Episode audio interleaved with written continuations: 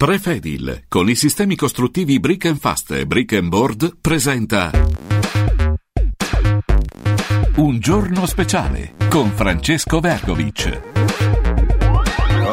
11-15 minuti, oggi è martedì 13 febbraio, buongiorno ancora a tutti da Francesco Vergovic, lo avete sentito poco fa, stamattina martedì con noi Fabio Duranti.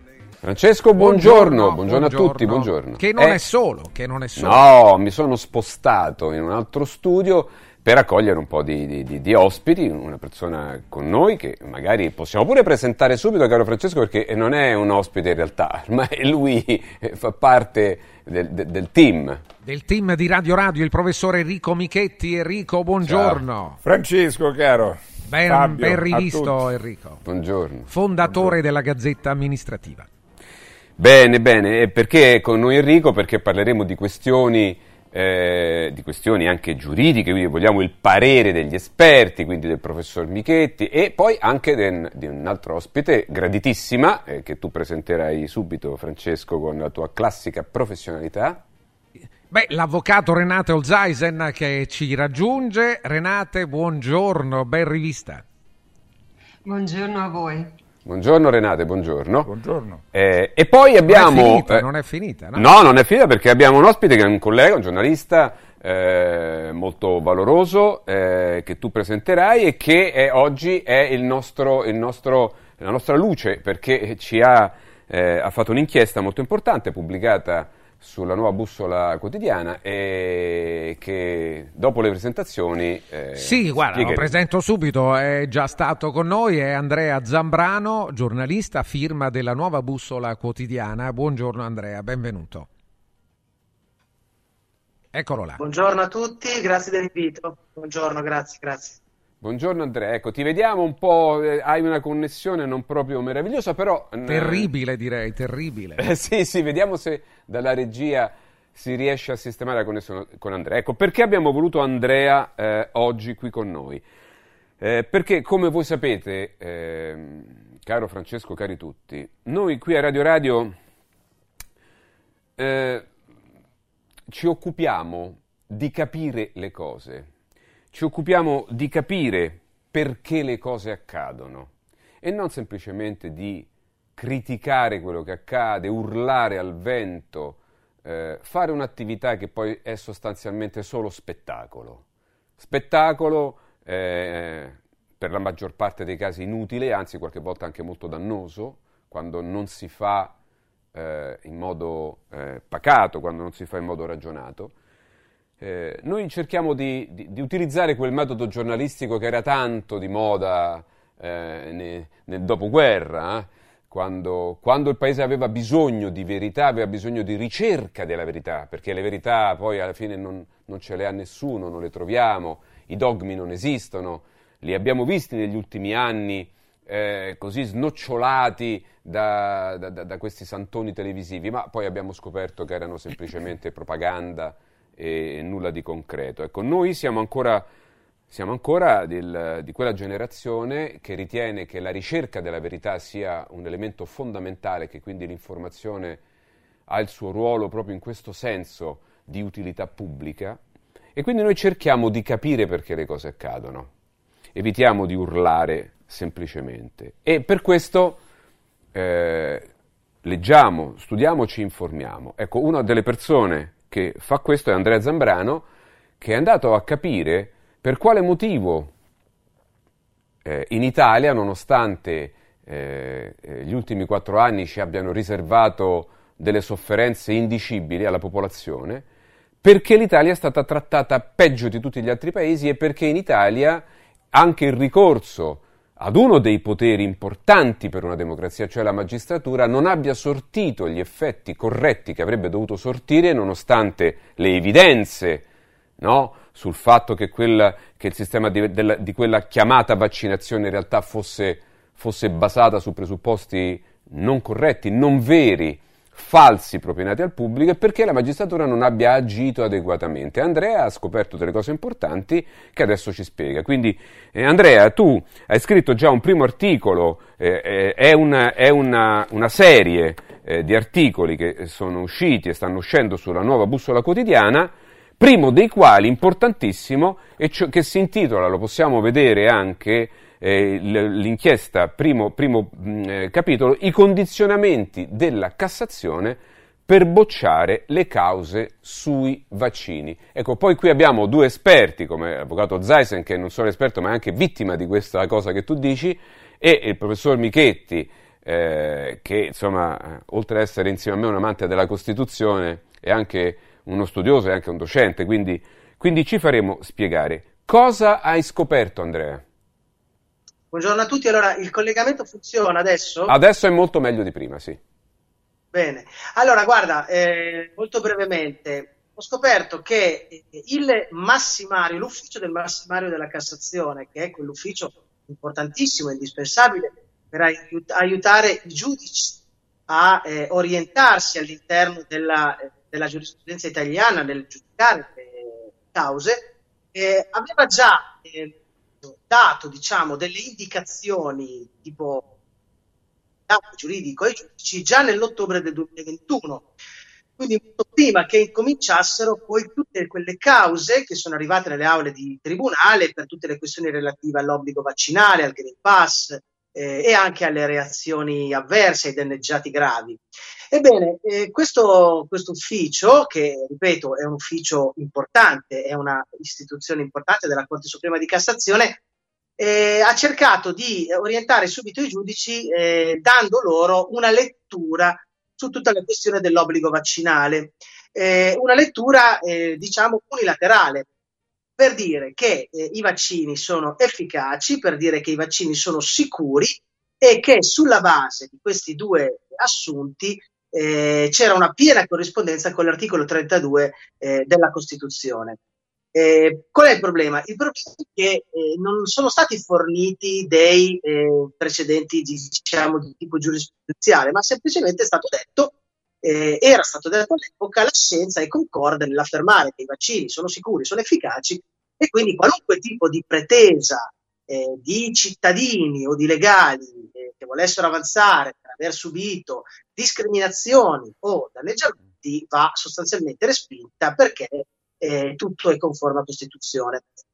Dato a una sorta di ingessamento da parte del sistema giudiziario. Infatti, noi oggi vediamo che sono pochissime le cause che hanno trovato diciamo, un soddisfacimento in questo ambito. Il più delle volte siamo arrivati a delle archiviazioni, il più delle volte siamo arrivati proprio anche a eh, dei rifiuti totali, anche di fronte a dei casi in cui la stessa procura aveva eh, accertato che c'erano stati dei, dei danneggiamenti causati da vaccino.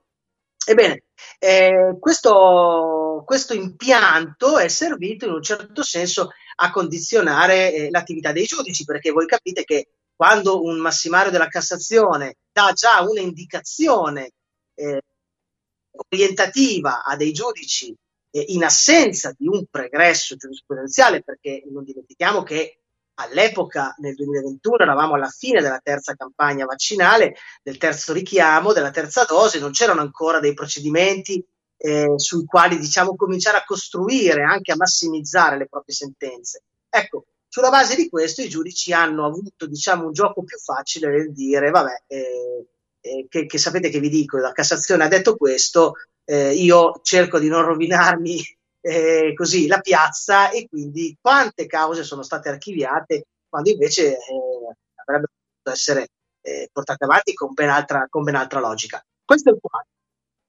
Ecco, ehm, chiedo a, ad Enrico, al professor Michetti, Enrico, ma il massimario della Cassazione, questo cerchiamo di spiegare anche, anche alla signora Maria, no? che è il nostro punto di riferimento.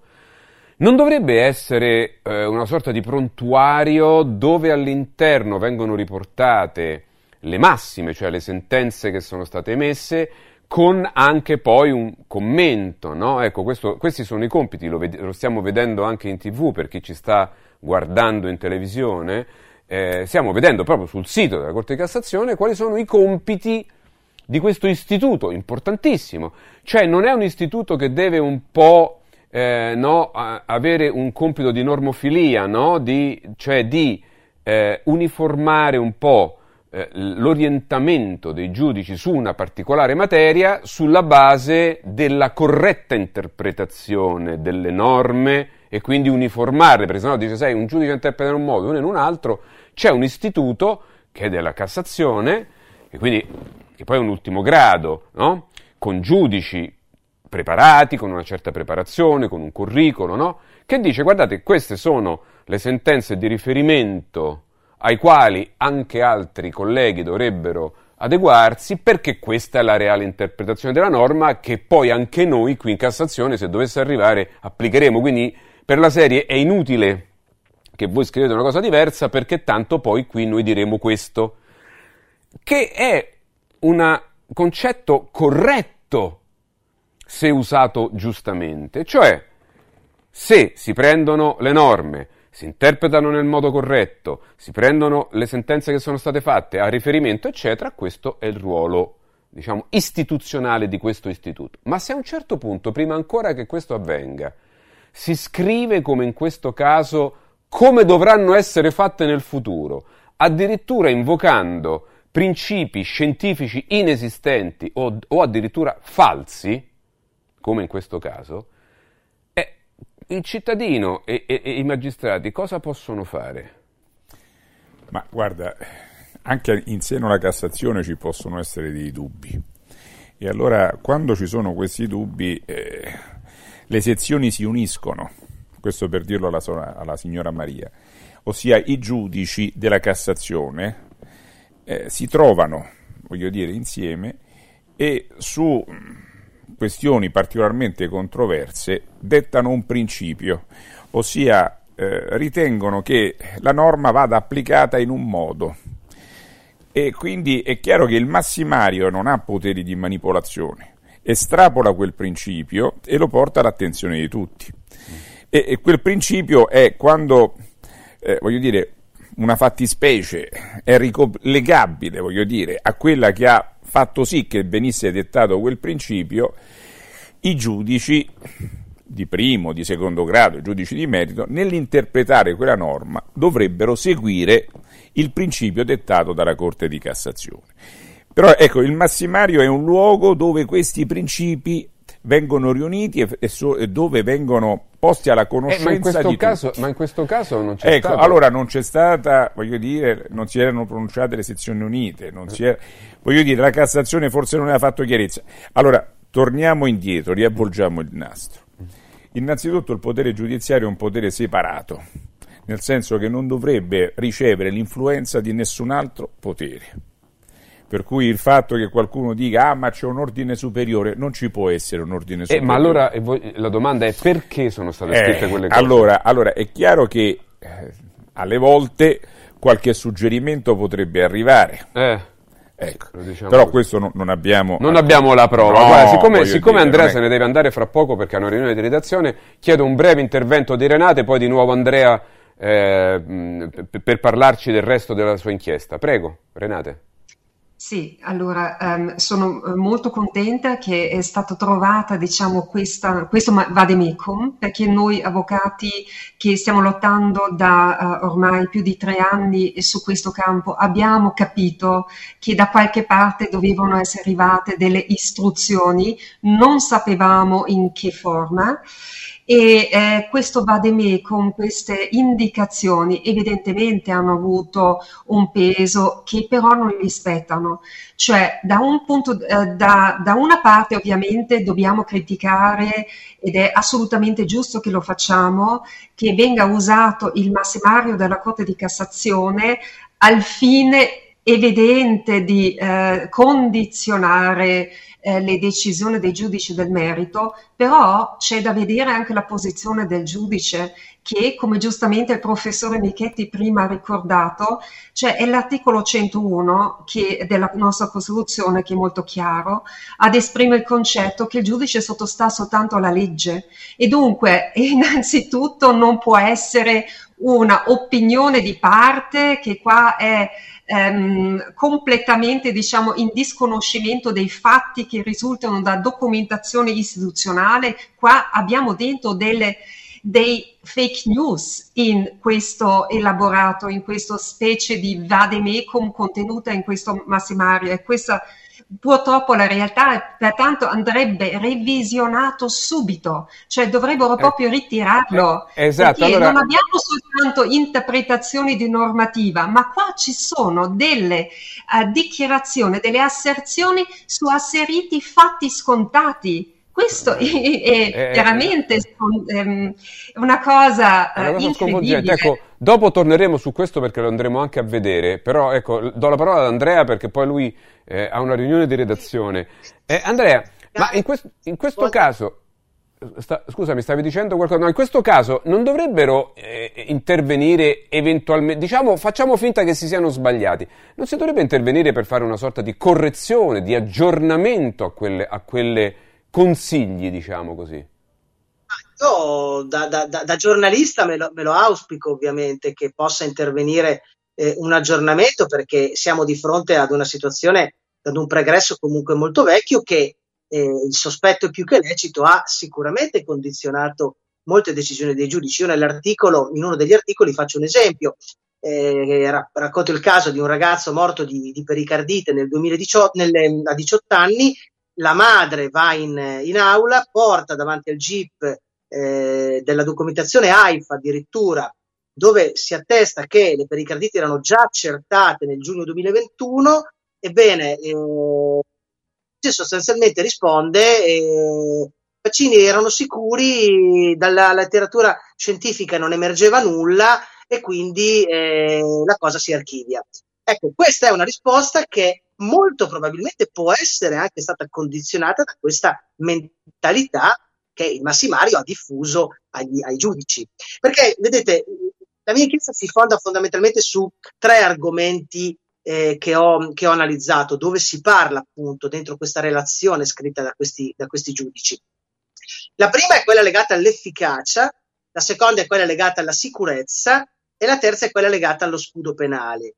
Ebbene, per quanto riguarda l'efficacia, ehm, i giudici semplicemente non si attengono a delle disposizioni particolari di legge, si affidano esclusivamente alle indicazioni dell'Istituto Superiore di Sanità, il quale dice il vaccino è efficace, però non portano nulla per comprovare queste, queste, queste asserzioni. Noi poi abbiamo visto invece l'efficacia fosse stata messa in crisi subito dopo l'inizio della campagna vaccinale di massa, con questa protezione che scendeva di, di, di, da sei mesi a tre mesi, fino ad arrivare anche, e questo lo riporta la letteratura scientifica, ad una eh, copertura addirittura negativa per quello che riguarda i vaccinati. Ecco, questa semplificazione non attiene, diciamo, al, al, linguaggio giuridico, dovrebbe essere un pochino più profonda. Oppure il tema della sicurezza.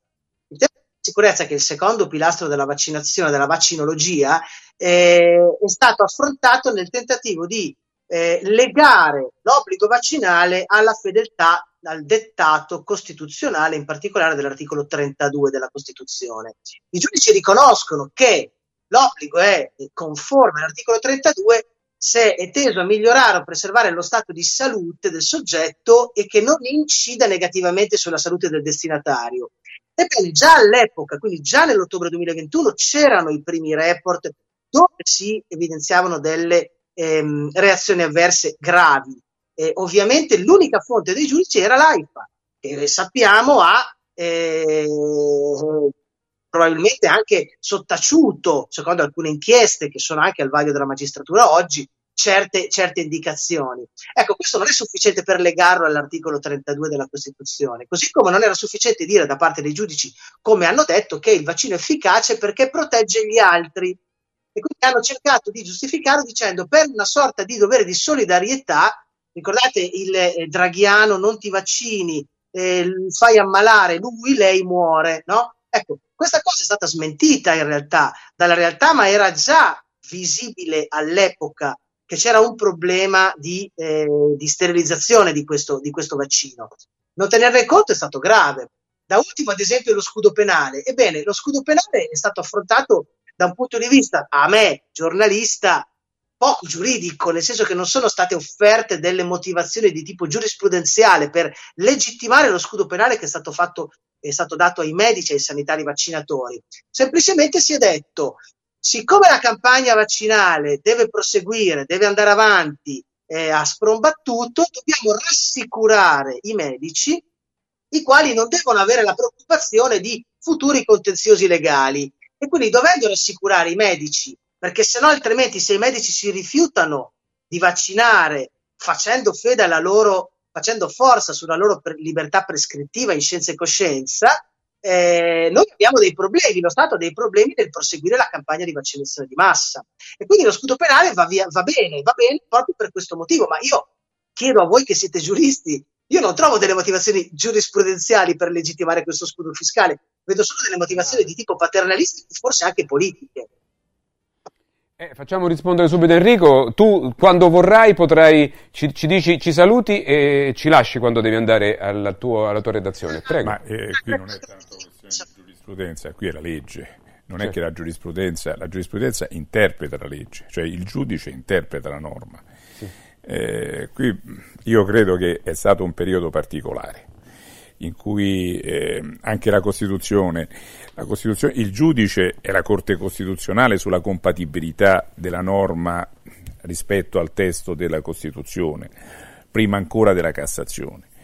Eh, quindi eh, il problema qual è? Che, eh, ma anche sul, sulla perizia, cioè il fatto che ci si rivolgesse all'AIFA, ma il giudice è sempre il perito dei periti non è che, eh, voglio dire, la verità eh, ha un soggetto che insindacabilmente la può eh, propinare al giudice. Cioè, questo è un concetto proprio da sfatare perché proprio non ha alcuna afferenza con il diritto. Se però... il giudice ha uno scrupolo eh. e ritiene che la sua consulenza tecnica non sia all'altezza o comunque. Sì, però se questo giudice, scusami, io ti interrompo. No, e il giudice poi però arriva se... in Cassazione ecco, ma se il giudice... e in Cassazione poi è chiaro che si... gli chiedono di uniformarsi. Oh, ma se il eh. giudice legge sul massimario della Cassazione eh, che quella è la linea, cosa no, può la, fare? La cioè, giurisprudenza lui... si innova proprio perché il giudice non segue la eh, ma deve avere cassa. anche deve dire, gli attributi mo- per farlo. Beh, deve saper ben motivare la sentenza eh.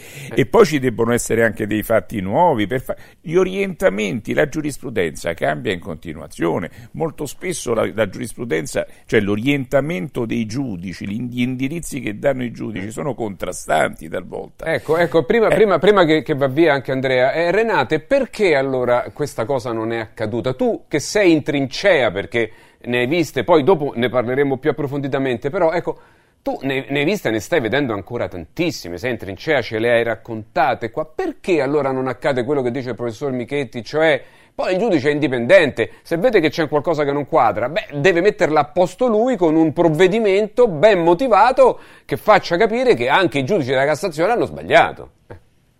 Sì, ass- assolutamente sì. Allora, prima dell'applicazione della legge arriva nat- uh, naturalmente il, la necessità di accertare la verità materiale, cioè i eh, fatti. certo. Eh. E non posso applicare la legge se non ho chiaro la situazione, cioè eh, eh, un, il concetto certo. fondamentale che non è ancora riuscito ad entrare in alcuna sentenza italiana e mi auguro che succeda presto ed, ed è semplicissimo, di cui non ha parlato la Corte Costituzionale né questa, questo massimario della Cassazione è il fatto che queste sostanze sono state autorizzate in via centralizzata dalla, Comissio- dalla Commissione europea, non dall'AIFA e dall'Istituto Superiore della Sanità. Gli organi decisivi in questa autorizzazione sono organi eurounionali e hanno autorizzato queste sostanze ai fini della prevenzione semmai della malattia e non del contagio virale. La nostra normativa italiana dell'obbligo vaccinale Covid-19 però prevede nel decreto legislativo 44 del 2021 l'obbligo di prevenire il contagio virale.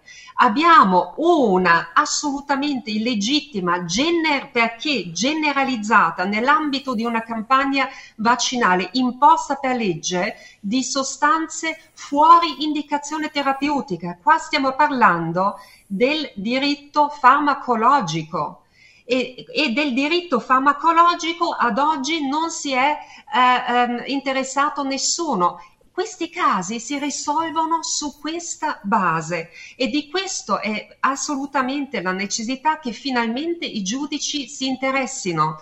Io ho però, devo dire una cosa, ho notato già prima, prima di entrare in questa materia dei ehm, asseriti vaccini o diciamo in generale del trattamento sanitario, perché io vengo come avvocato dal eh, io faccio la fiscalista, l'avvocato d'imprese, ho notato una cosa, che già prima, anche a livello della Corte di Cassazione, quando si tratta, per esempio, di applicare normativa eurounionale che riguarda gli interessi finanziari anche dell'Unione Europea, anche lì, e lo sanno i colleghi che sono attivi in questo campo, eh, abbiamo già scontato uh, in, in, tempi passati, parlo di vent'anni, che si fa fatica a rompere questi schemi una volta che la Corte di Cassazione sforna delle sentenze con un principio, eh, puoi portare i fatti, puoi spiegare, i giudici del merito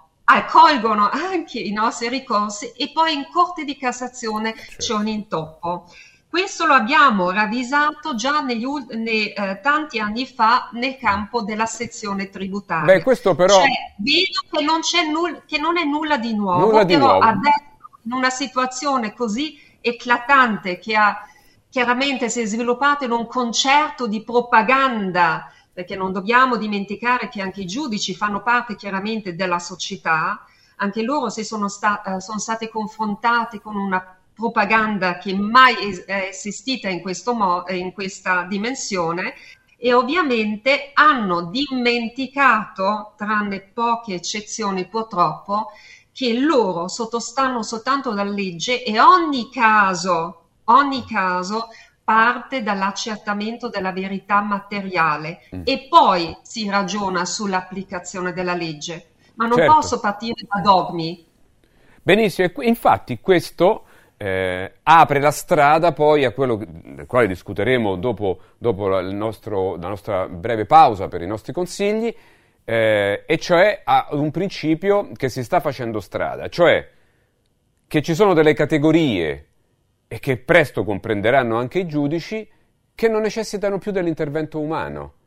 Perché se manca l'intervento umano, ovvero se si deve seguire un'indicazione di massima che è stata data da un organo superiore che esso stesso può essere magari oggi la Cassazione, domani un altro organo magari sovranazionale che indica quali sono le linee, a quel punto non c'è più necessità dell'intervento umano, ci sarà un robot, quella che loro chiamano intelligenza artificiale, che farà tutto e quindi già giornalisti, medici, magistrati ed altre categorie saranno, diventeranno semplicemente altri altro tipo di lavoratori, altri schiavi, noi chiamiamo del potere. Eh, Andrea, come vogliamo concludere? Eh, poi tanto ci risentiamo perché questo argomento non credo finisca qui. Spero che questo piccolo contributo insomma, alla verità aiuti eh, tutti i soggetti giuridico a riflettere su questa, eh, su questa stortura, nel senso che eh, ci sono eh, tante vittime oggi che stanno chiedendo giustizia eh, vittime del Green Pass, vittime della stagione dell'emergenza, vittime della vaccinazione obbligatoria. Ehm, io spero che questo piccolo contributo serva a questo sostanzialmente, a far comprendere che probabilmente, come diceva l'avvocato Zeisen, qualcosa si era già mosso e, e, aveva intoppato il meccanismo. Mi piacerebbe veramente che si affermasse il principio della giustizia come unique sum, cioè ciascuno il suo.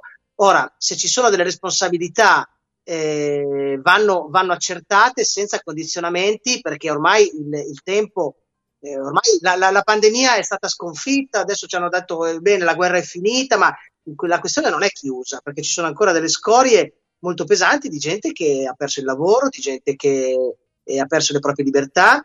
Eh, di nuove libertà discriminata, che, perdere, che ancora oggi viene discriminata, ma soprattutto di gente che sta male non dimentichiamoci mai che, siccome è stata utilizzata la metafora della guerra durante la pandemia, io utilizzo spesso questa metafora, i danneggiati da vaccino che esistono e ci sono e sono invalidi permanenti e chiedono ascolto e giustizia, sono i feriti rimasti sul campo di battaglia che non sono stati raccolti. Grazie delle, di questa opportunità. Grazie a te Andrea per il tuo lavoro che noi continueremo a leggere anche dopo. Buona riunione di redazione e noi ci vediamo fra qualche minuto. Intanto Benissimo. sentiamo Francesco cosa da dire. Beh, vi parliamo delle opportunità molto interessanti che ci offre Calor Plus con la K, azienda specializzata nella vendita, nell'installazione e nell'assistenza di caldaie, scaldabagni e condizionatori.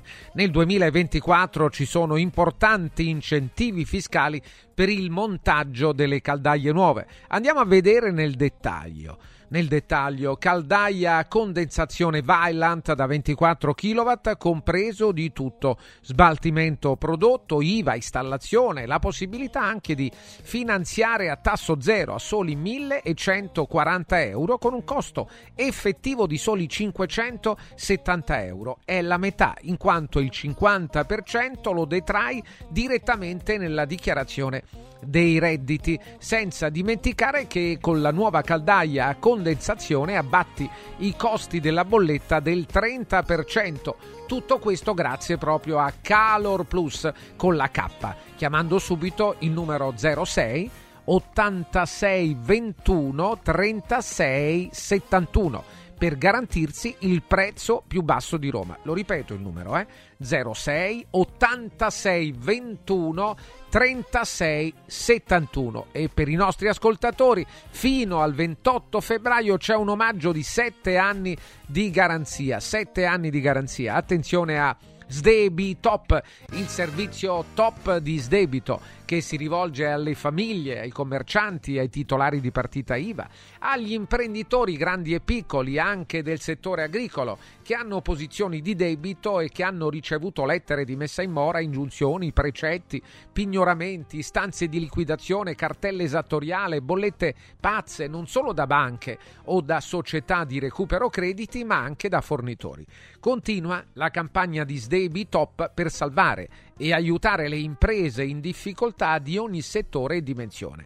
Per partite IVA commercianti, imprenditori piccoli, grandi, anche del settore agricolo sono previsti interventi giudiziali e stragiudiziali. Sdebitop è la soluzione. Non siete soli, ma non perdete tempo prezioso. Chiamate l'800 50 60 30. 800 50 60 30. Sdebitop è in tutta Italia e il coordinatore nazionale è l'avvocato Francesco Innocenti. Stai ascoltando Un giorno speciale in collaborazione con Prefedil. Dovete costruire una parete? Passate al punto Prefedil. Roma, via Prenestina 956. Diego, uno di questi giorni vorrei venire da Occhiali in Cantiere. Ma cosa devo portare? I vecchi occhiali, una prescrizione, che cosa? C'è solo una cosa che devi fare. Porta un amico. Da Occhiali in Cantiere per tutto il mese di febbraio vieni accompagnato da un amico, scegliete due occhiali, sia da vista che da sole, e il meno caro lo avrete in omaggio. Wow! Occhiali in Cantiere, qualità, convenienza e amicizia. Vediamoci da Occhiali in Cantiere, Capena, Colleferro, Frosinone. È bello sapere che in qualsiasi momento c'è chi si prende cura di te. Villa Mafalda c'è sempre. Per la salute della mia famiglia mi affido a Villa Mafalda, dove è possibile eseguire tutte le prestazioni mediche di cui abbiamo bisogno 24 ore su 24, dalle visite con i migliori specialisti agli esami diagnostici fino alla chirurgia. Villa Mafalda, la tua clinica privata polispecialistica nel cuore di Roma. Villa Mafalda è in via Monte delle Gioie 5. Info e prenotazioni su villamafalda.com. Convenzionata con le maggiori compagnie assicurative. Una speciale convenzione è riservata agli ascoltatori Radio Radio. Confartigianato è da più di 70 anni al servizio degli imprenditori e delle loro famiglie, erogando servizi come fisco, credito, avvio d'impresa, export, formazione, consorzio energetico, assistenza sanitaria, CAF e patronato. Abbiamo federazioni di categorie e mestieri firmatari dei principali contratti collettivi nazionali di lavoro e presenti in tutti i livelli istituzionali. Dove c'è impresa, c'è Confartigianato. Confartigianatoroma.it Devo stampare i miei nuovi bigliettini da visita. Pressup.it Devo stampare il catalogo per la mia azienda. Pressup.it Cerco uno stampatore di qualità che consegni in 24 ore. Pressup.it Se hai la partita IVA, vai su Pressup.it, fai il preventivo in tempo reale, carica il tuo file di stampa e ordina con un clic. Cosa aspetti? Prova la qualità di Pressup, il tuo stampatore online. Voglio raccontarti una storia. Erano gli anni 60. C'era una bottega a Roma in cui si facevano i materassi a mano. Ogni volta che ci passavo mi fermavo a guardarli lavorare e pensa, oggi su uno dei loro materassi ci sei seduta sopra. Ruega Materassi Tradizione e Innovazione per il tuo comfort. Materassi selezionati dei migliori marchi e decine di letti personalizzabili perfetti per ogni esigenza e stile. Scopri i nostri 5 negozi e come contattarci su ruegamaterassi.com. Posso saltare un po'? Al Centro Musicale di Roma, l'eccellenza nella musica. Ampia gamma di pianoforti digitali, di batterie elettroniche ed acustiche, microfoni e amplificazione mobile, chitarre da studio e professionali, schede audio e registratori, karaoke, strumenti a fiato, liuteria ed edizioni. Noi del Centro Musicale siamo in via Valpellice, angolo Prati Fiscali 197. Telefono 06 88 61 046. Sabato 17 e domenica 18 Open Weekend da Valentino concessionaria Volkswagen. Vieni a scoprire la gamma Edition Plus. Polo, Taigo, T-Cross, T-Rock, nuova Tiguan e tutte le elettriche con una ricchissima dotazione inclusa, con vantaggi fino a 8.800 euro. E su 1000 auto usato certificato, incentivi fino a 2.000 euro e supervalutazione permuta. Valentino concessionaria Volkswagen, 17 e 18 Open Weekend, in via Tiburtina 1097, via Prenestina 911, via Tuscolana 1233, via Paisiello e Largo Lanciani. ValentinoAutomobili.it Spalanca le finestre a un futuro più verde. Scegli gli infissi di qualità Modual. Quest'anno festeggiamo 40 anni di attività, ma il regalo te lo facciamo noi. Un finanziamento a tasso zero in 20 mesi e fino a 50.000 euro. Approfittane per cambiare i serramenti di casa. Ti aspettiamo per un preventivo negli showroom di Roma o Passo Corese. Tasso zero, zero pensieri, 100% comfort termico. Modoal. Guardare oltre. Vedere green. Modoal.it Continuo senso di fame? Dormi poco? Sei stressato? La soluzione c'è. Sirt Life presenta Lipo, il nuovo e moderno integratore naturale studiato per agire sulle cause che comportano l'accumulo di grasso, riducendo lo stress, gli zuccheri e i grassi presenti nel sangue, stimolando il metabolismo. Scopri Lipo su radioradioshop.it e approfitta delle combinazioni Lipo più Sirt 500 Plus al prezzo speciale solo per gli ascoltatori di Radio Radio. Lipo più Sirt 500 Plus per elevare naturalmente il tuo livello di benessere. Le emozioni prendono vita con Zomarin Discovery. Tra i suoni e i colori della natura potrai incontrare i nostri amici animali nelle nuove 13 dimostrazioni educative, assistere al simpatico Topo Gigio Show e divertirti con le nostre attrazioni didattiche. Ingresso maggio fino a 14 anni e parcheggio gratuito. Cosa aspetti? Prenota su zomarin.it. Viva Zomarin! Segui un giorno speciale sull'app di Radio Radio. Siamo qui martedì 13 febbraio 11.52. Torniamo da Fabio Duranti. Eccoci qui, caro Francesco. Oggi stiamo trattando questo argomento del massimario della Cassazione. Possiamo anche vedere per cortesia in video la prima pagina di questo documento che possiamo trovare nel sito proprio della Cassazione. Adesso noi nelle nostre pubblicazioni online, quindi già nel nostro sito radioradio.it e negli altri eh, social dove pubblicheremo questi, questi contenuti, queste nostre discussioni, metteremo i link per far sì che le persone vadano eh, direttamente a consultarli, perché vedete, a noi interessa accendere uno spunto di riflessione, una lampadina, no? noi accendiamo uno spunto di riflessione, poi le persone debbono farsi la loro idea della questione. E quindi come? Andando a guardare i documenti. Perché vedete, siamo stati riempiti negli ultimi anni di informazioni, di notizie, di nozioni, di dati, la maggior parte dei quali frutto di propaganda, non veritieri. Noi non parliamo se non abbiamo i documenti in mano e questo eh, ehm, lo sanno i nostri ascoltatori e per questo si fidano, proprio perché sanno che quando noi diciamo una cosa è perché abbiamo i documenti in mano e, li, e discutiamo di quelli, senza pretendere di dettare delle verità, ma semplicemente spunti di riflessione. E allora, in un mondo che ha visto evolversi il genere umano, diminuire sicuramente l'intensità delle guerre, eh, ehm, attraverso cosa? Attraverso la comprensione dei meccanismi che regolano la politica e che regolano gli uomini. Eravamo arrivati veramente ad un punto molto elevato e stiamo ormai discendendo. Perché? Perché alcuni principi fondamentali del vivere umano, alcuni, vi, alcuni limiti invalicabili dell'autorità, oggi sono stati superati e, e, e li stiamo superando. E allora io co- ho paura, proprio quando leggo frasi come quella che sto per leggervi, che è alla pagina 116 del massimario del, del, della Corte di Cassazione, e cioè la premessa, questo è il massimario che stiamo vedendo, ecco qui è la rassegna, questa è del 2021. A, a, quello che stiamo per leggere non è stata ancora data alcun tipo di smentita, cosa che invece avrebbe dovuto eh, eh, fare eh, la, la, la, il consesso dei giudici. Ecco, Ripetiamo per chi si fosse sintonizzato ora, il massimario della Corte di Cassazione dovrebbe essere una raccolta delle sentenze, un commento per indirizzare i giudici ad una uniformità nelle sentenze, ad una corretta lettura dei dettati legislativi. Ecco. In questo caso invece si è trattato semplicemente proprio di un indirizzo dato prima e quindi anche già di un travisamento, di un travisamento dello scopo istituzionale di questo importantissimo istituto, che è il massimario. Bene.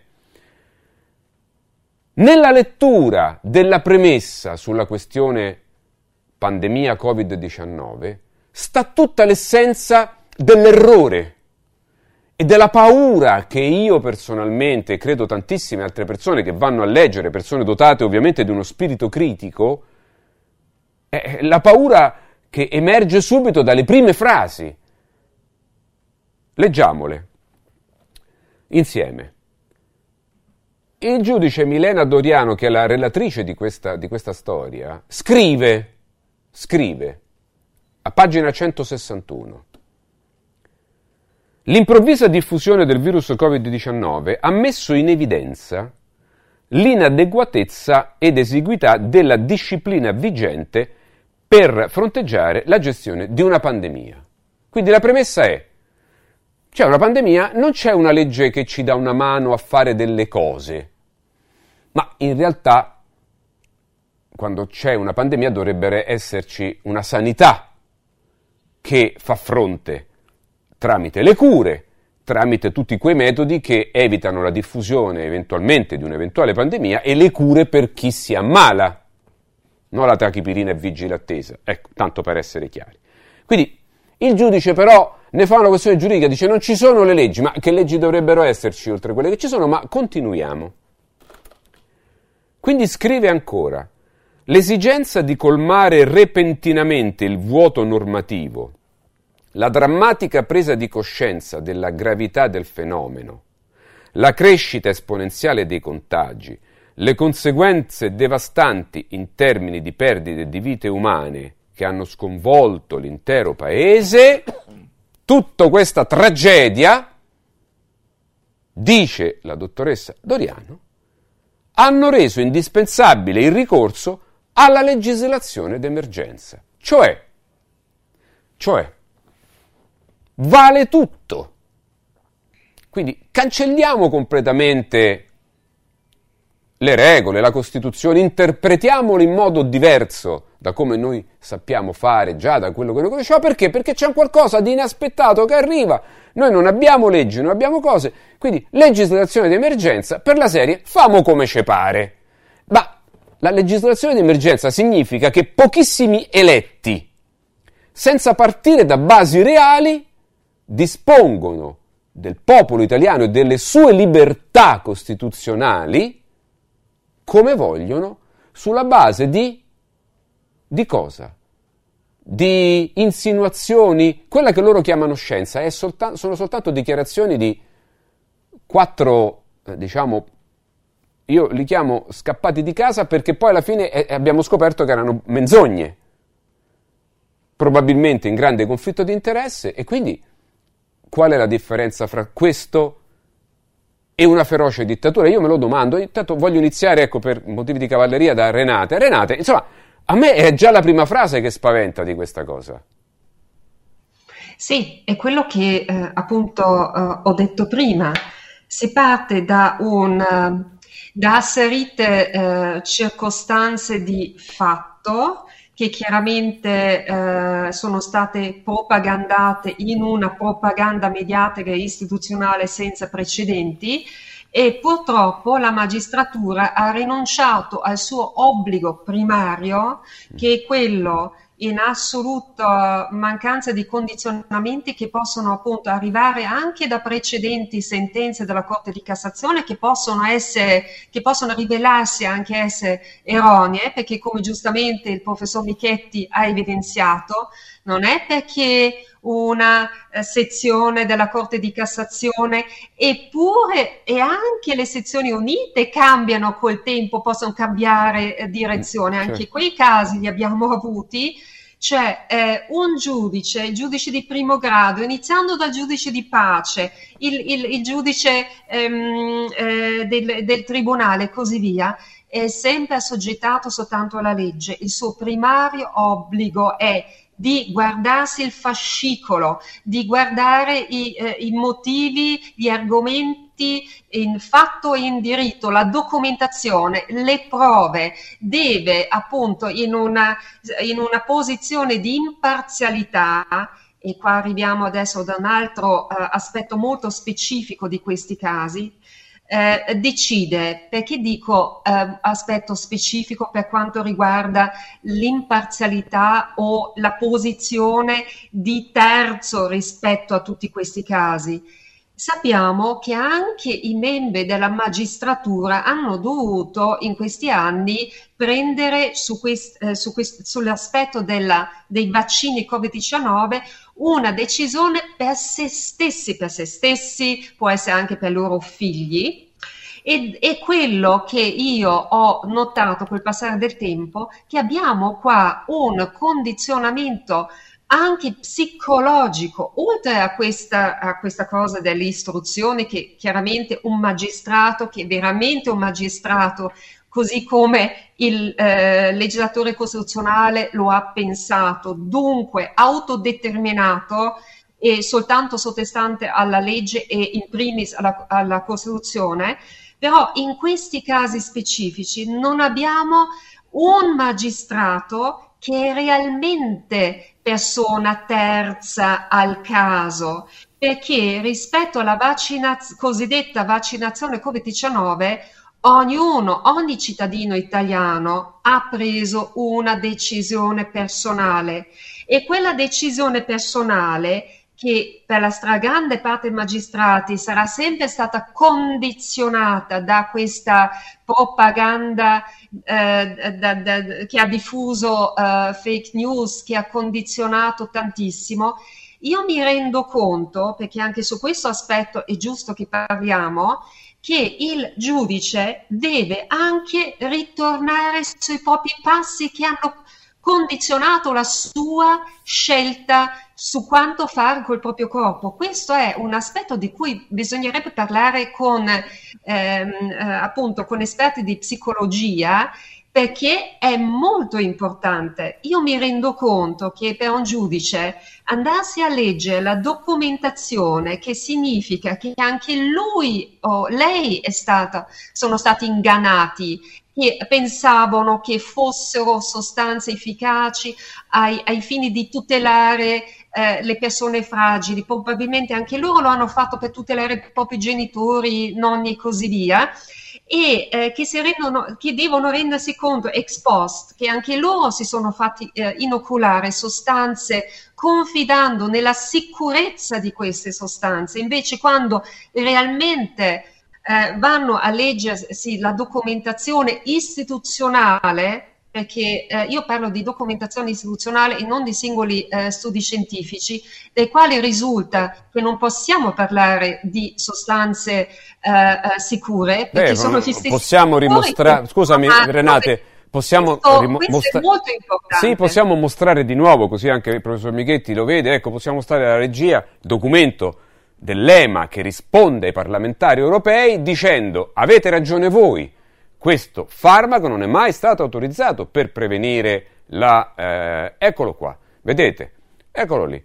È scritto lì dove ci sono le, le, le, i simboli in rosso. Puoi, eh, Renate, anche tu riassumere cosa c'è scritto per cortesia? Sì, sì eh, sappiamo che questo gruppo di parlamentari ha chiesto. Questo è un documento dell'EMA e questo è un documento dell'EMA. Dell'EMA una ris- è una, let- una, risposta del 18 ottobre dell'anno scorso, sì. eh, dove risponde ad una richiesta di chiarimenti di un gruppo di parlamentari, tra cui anche la nostra Francesca Donato, che hanno eh, sottoposto il seguente quesito.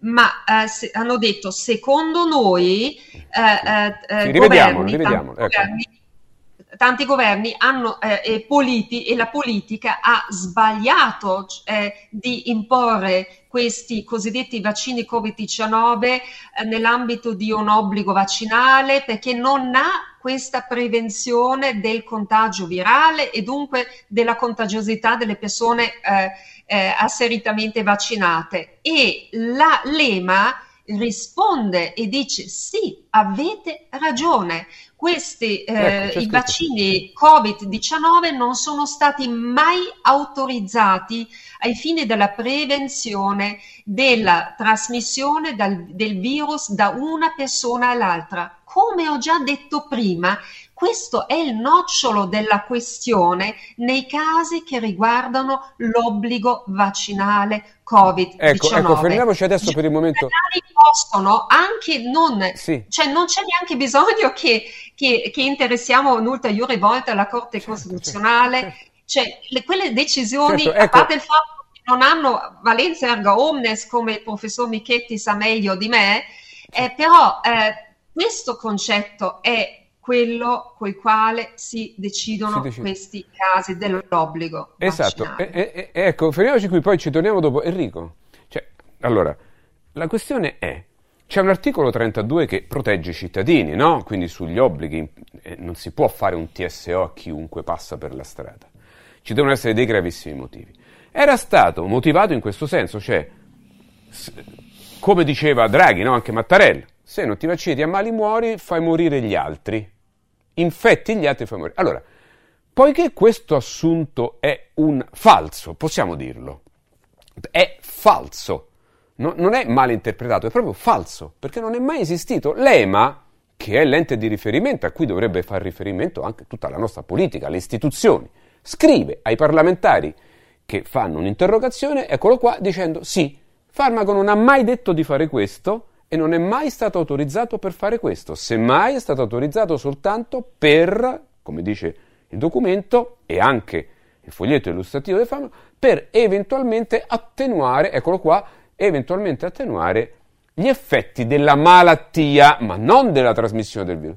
Ora, in presenza anche di questi documenti che, come diceva Renate, sono il nocciolo della questione, cioè il fatto che tutto si basasse su un falso, se questa cosa non viene riformata nel principio e anche con le scuse agli italiani in questo senso, e noi stiamo andando verso una deriva per la quale un farmaco è stato imposto non per la salute pubblica, non per tutelare la gente, ma eventualmente per asseritamente, cosa che peraltro poi si è verificata anche in parte falsa pure quella, proteggere la persona.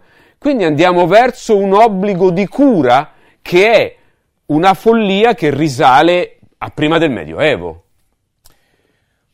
Ma guarda, il discorso è, è, è molto profondo, perché se non eh, fosse entrata la parola vaccino non si sarebbe potuto applicare l'articolo 32 nel modo in cui lo hanno applicato. Esattamente.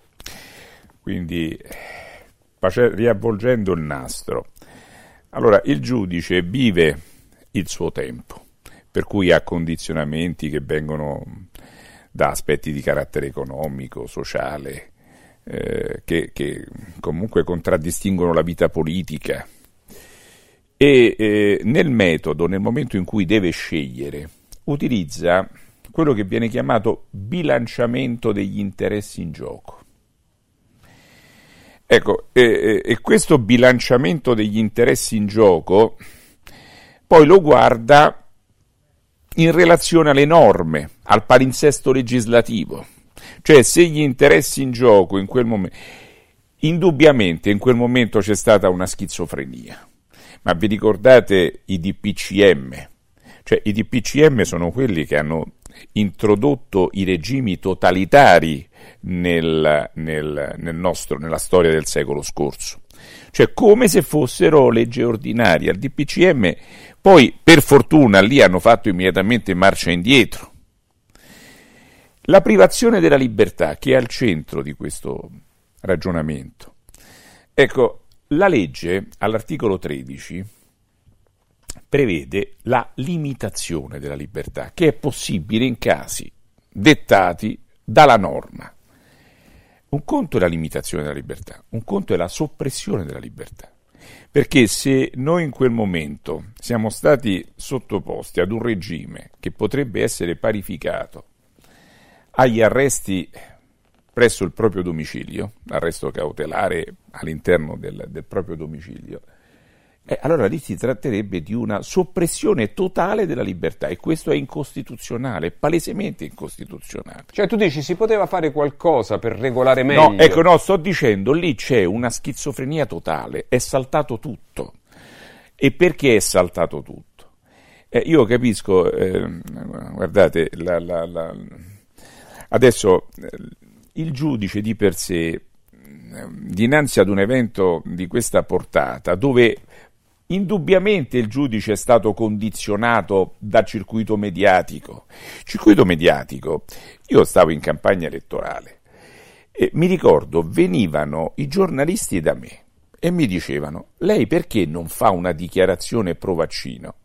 Eh, io dicevo, innanzitutto non ho competenze tecniche di settore per invitare qualcuno ad inocularsi un farmaco. Primo.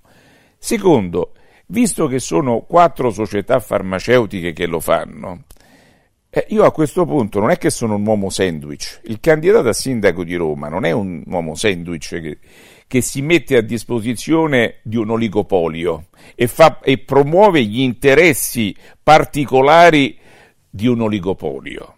Non Però avendo peraltro in tanti. Oh, eh, Ecco, io questo, questo io non, non, l'ho fatto Vabbè, assolutamente. tu non l'hai fatto, certo, ah, se no, no non stavi No, se no, se no esatto, se no non stavo però, qui. Però voglio dire, questa, tu non l'hai fatto, però hai, per... detto, hai detto una grande verità. Eh, Perché poi eh, indubbiamente ci sono riflessi che eh, riguardano il quadro istituzionale che è stato totalmente destabilizzato. Perché eh, è stata dichiarata un'emergenza e in nome dell'emergenza sono stati soppressi i diritti fondamentali e questo non... Anche il sindaco, quando agisce con ordinanza contingibile e urgente, deve rispettare la Costituzione e i principi fondamentali dell'ordinamento giuridico. Non è che hai carta bianca. Certo. Cioè non Beh, sei però un qui, dittatore. da, dalle prime parole di questa dottoressa, eh, eh, non ricordo il nome, come si chiama? No, ma Eh, Dorian. io, io adesso Ora, per carità, io uscirei no, aspetta, da... Guarda, No, no, però aspetta, scusa, posso, vorrei completare questa cosa se mi consenti. Perché? Per carità, n- nulla contro le persone, ci mancherebbe. Ma no, Sono- ma non- Hanno vissuto un momento... Eh, vabbè, però abbi pazienza, io sono un cittadino, no? Tu, te, anche Renate, fate parte, ovviamente siete dei giuristi e quindi comprendete forse di più. Ma il cittadino... Eh, io sono un cittadino. Io personalmente ho rimesso, oltre a cifre economiche rilevantissime, eh, anche parte della mia salute, del mio fegato, eh, eh, per colpa di queste... Allora io dico che a ognuno il suo mestiere, perché eh, fatta salva la buona fede delle persone, che questa dobbiamo sempre salvare, ok? Perché non abbiamo le prove del contrario, va bene? Eh, però poi sulla professionalità è, un altro discorso. Cioè, se io ho male ai denti, eh, devo andare dal dentista, bravo! Perché se vado da uno scarparo, come si dice a Roma, eh, ok? Quello mi fa ancora più male. Allora io dico, ma se se ne è accorto il professor Michetti, se se ne è accorto l'avvocato Zaisen, se se ne è accorto questo eh, fesso che vi parla di tutto quello che stava accadendo, come può un giudice così importante, in un ruolo così importante, non accorgersi che tutto questo nascondeva dietro un piccolo problema? Grandissimo, anzi. Piccolo e poi diventato grande. Allora mi domando su qual è, la- la- mi domando, eh, qual è il grado della nostra classe dirigente. Ripeto, con tutto il rispetto per le persone, io guarda, poi tanto ecco, non facciamo più nomi perché c'è il rispetto delle persone. Il rispetto è un conto. E poi doversi rendere conto degli errori. Allora io rispetterei di più queste persone, questi giudici che hanno scritto questa roba, se domani mattina facessero una correzione al massimario dicendo vi ricordate quello che abbiamo detto nel 2021? Ecco, erano scusateci, non è vero, via. E, e allora io capisco, ma nel silenzio eh, io mi posso, come, come diceva, mi posso un po' incazzare? Ok? La- eh, no, la- scusate, la- no, poi veloce, poi andiamo in pausa. Guarda, se- no, non po'. vorrei togliere. Eh. Sai qual è la, la cosa più importante di un uomo, inteso in senso generale, di un uomo e di una donna, almeno io credo dal punto di vista Sì. etico? È la propria coscienza. Eh, ho capito, ma non mi pare che qua ci sia. E, e- no, Eh, perché non li vedo, non lì, vedo correzioni. lì- lì, vedo eh, correzioni. eh, c'è una molteplicità di soggetti che eh, non si sono accorti, che diciamo non si sono accorti, ma eh, le leggi se esistono sono a tutela di qualcosa. Questo, una buona legge, poi se, non- se- se facciamo le leggi tanto per farle è un altro discorso, se facciamo le leggi ad personam o da- ad personas è un altro discorso, ma se facciamo le leggi perché riteniamo che adottando quel comportamento eh, voglio dire, ci- avremo dei benefici di carattere economico, sociale, istituzionale, politico, ecco. E poi le leggi, la legge delle leggi è proprio il sacramento, è come è l'essenza da cui promana tutto. Ecco, se siamo pronti alla prima scossa tellurica a mettere in discussione la legge delle leggi Eh, o a disapplicarla, questo mi preoccupa perché effettivamente il giudice in questo caso è entrato in un vortice dove, eh, ma voi vi ricordate, tu accendevi la televisione. Alle 18 c'era il bollettino, il- alle 6 c'era. E non- io penso che non- c'era la ricerca, no- non c'è stato Del un terrore, infettivologo che non abbia parlato almeno un'ora al giorno. Voglio dire, stavano più in televisione che all'interno de- degli ospedali. Molti erano anche millantatori perché, eh, eh, Ma per carità vantavano titoli Per che, cui- non aveva- che non avevano. È ripeto. stato, cioè, il circuito mediatico ha giocato un ruolo pazzesco. Eh, capito, allora però- ti chiedo un'altra cosa: chi muove il circuito mediatico? Ecco. Allora, chi c'è dietro il circuito mediatico? Perché si è fatto passare un farmaco per un vaccino? Perché c'è stata questa distorsione così evidente? E, eh, perché l'articolo 32 viene letto soltanto nei primi quattro commi Certo. e non nel quinto comma? Perché dice il quarto comma si regge in ragione del fatto, quello dell'obbligo vaccinale, che Del rispetto avvenga nel pieno umana. rispetto della... Perché non si ricorre alla commissione del 75 quando venne aggiunto quel quinto comma che era espunto dalla, dalla redazione del testo dell'articolo 32 in sede di partenza? Perché Moro disse, guardate che se noi imponiamo l'obbligo senza il rispetto dell'essere umano, senza mettere questo ulteriore comma, noi rischiamo la tortura. Noi usciamo dalla tortura, cioè tu non puoi imporre un trattamento ad una persona se quella persona non lo vuole ricevere. Ecco, poi parliamo di persone sane. Esatto. Ecco, allora sani. c'è stato un impazzimento generale e il circuito mediatico oggi è il vero sistema che detta una legge a cui tu non ti puoi sottrarre. Oggi addirittura il giudice, se la- il circuito mediatico lo vuol delegittimare, lo vuol distruggere, ci mette un nanosecondo. Eh, ecco perché dico, eh, bisogna fare attenzione. La magistratura è una cosa seria, almeno poi può avere avuto tanti eh, anelli che hanno vacillato. In questo caso ha vacillato l'intero sistema e ha vacillato anche la magistratura, che si è unita all'intero sistema. Forse avrà fatto giustamente per conto, voglio dire, per chi lo ha ma ci sono degli indirizzi che vengono dalla massima autorità del paese, venivano dalla mass- Ma dall'orga- certo, dal certo. vertice dell'organo esecutivo. Veniva... Oh, allora bisogna capire se questi indirizzi venivano da loro o da altrove. Eh, e ci fermiamo qui perché lo- lo- eh, fra poco eh, ripartiamo da Renate su questa tua meravigliosa domanda. A fra poco. Sabato prossimo 17 febbraio torna lo Special Day di Occhiali in Cantiere, il giorno più in vista dell'anno nello store di Frosinone. Per tutti un occhiale da sole in omaggio e lo sconto del 50% su tutti gli occhiali da vista anche sulle nuove collezioni. E la diretta di Radio Radio dalle 9 alle 13.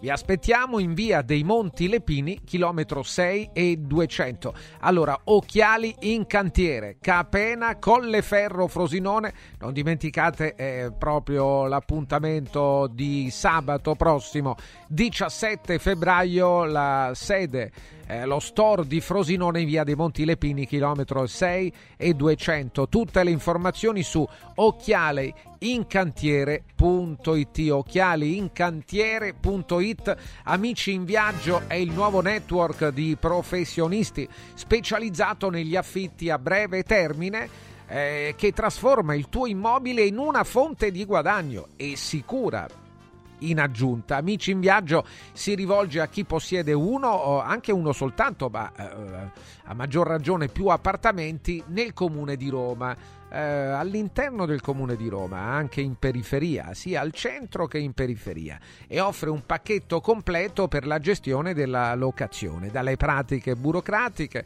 all'accoglienza degli ospiti, alle pulizie della struttura, alla pubblicazione, alla pubblicità sulle diverse piattaforme, ai report mensili con gli incassi effettuati.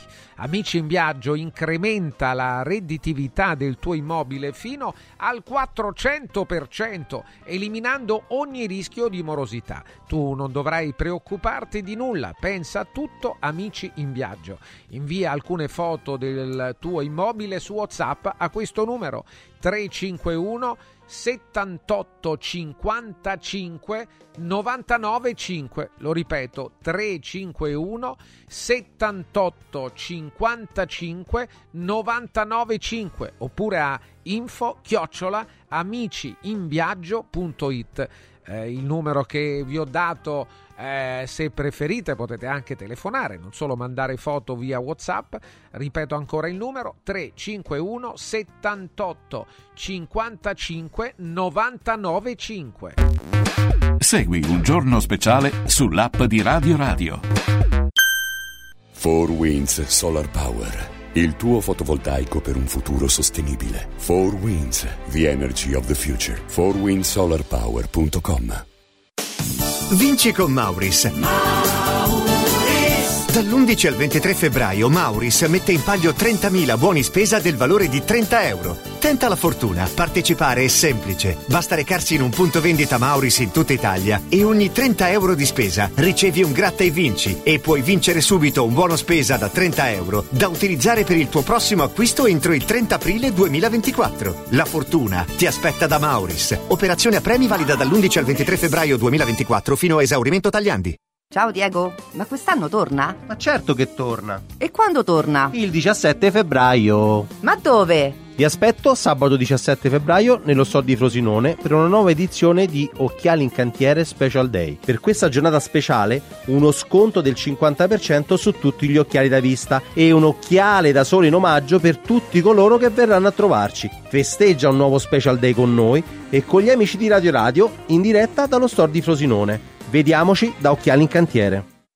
Amici in Viaggio è il nuovo network di professionisti specializzato negli affitti a breve termine che trasforma il tuo immobile in una fonte di guadagno. Amici in Viaggio si rivolge a chi possiede uno o più appartamenti nel comune di Roma e offre un pacchetto completo per la gestione della locazione. Dalle pratiche burocratiche all'accoglienza ospiti alla pubblicità. Invia alcune foto del tuo immobile su WhatsApp al 351 78 55 99 5 o a info chiocciola amiciinviaggio.it oppure chiama il 351 78 78 55 99 5. Affida il tuo appartamento ad amici in viaggio e inizia a guadagnare da subito.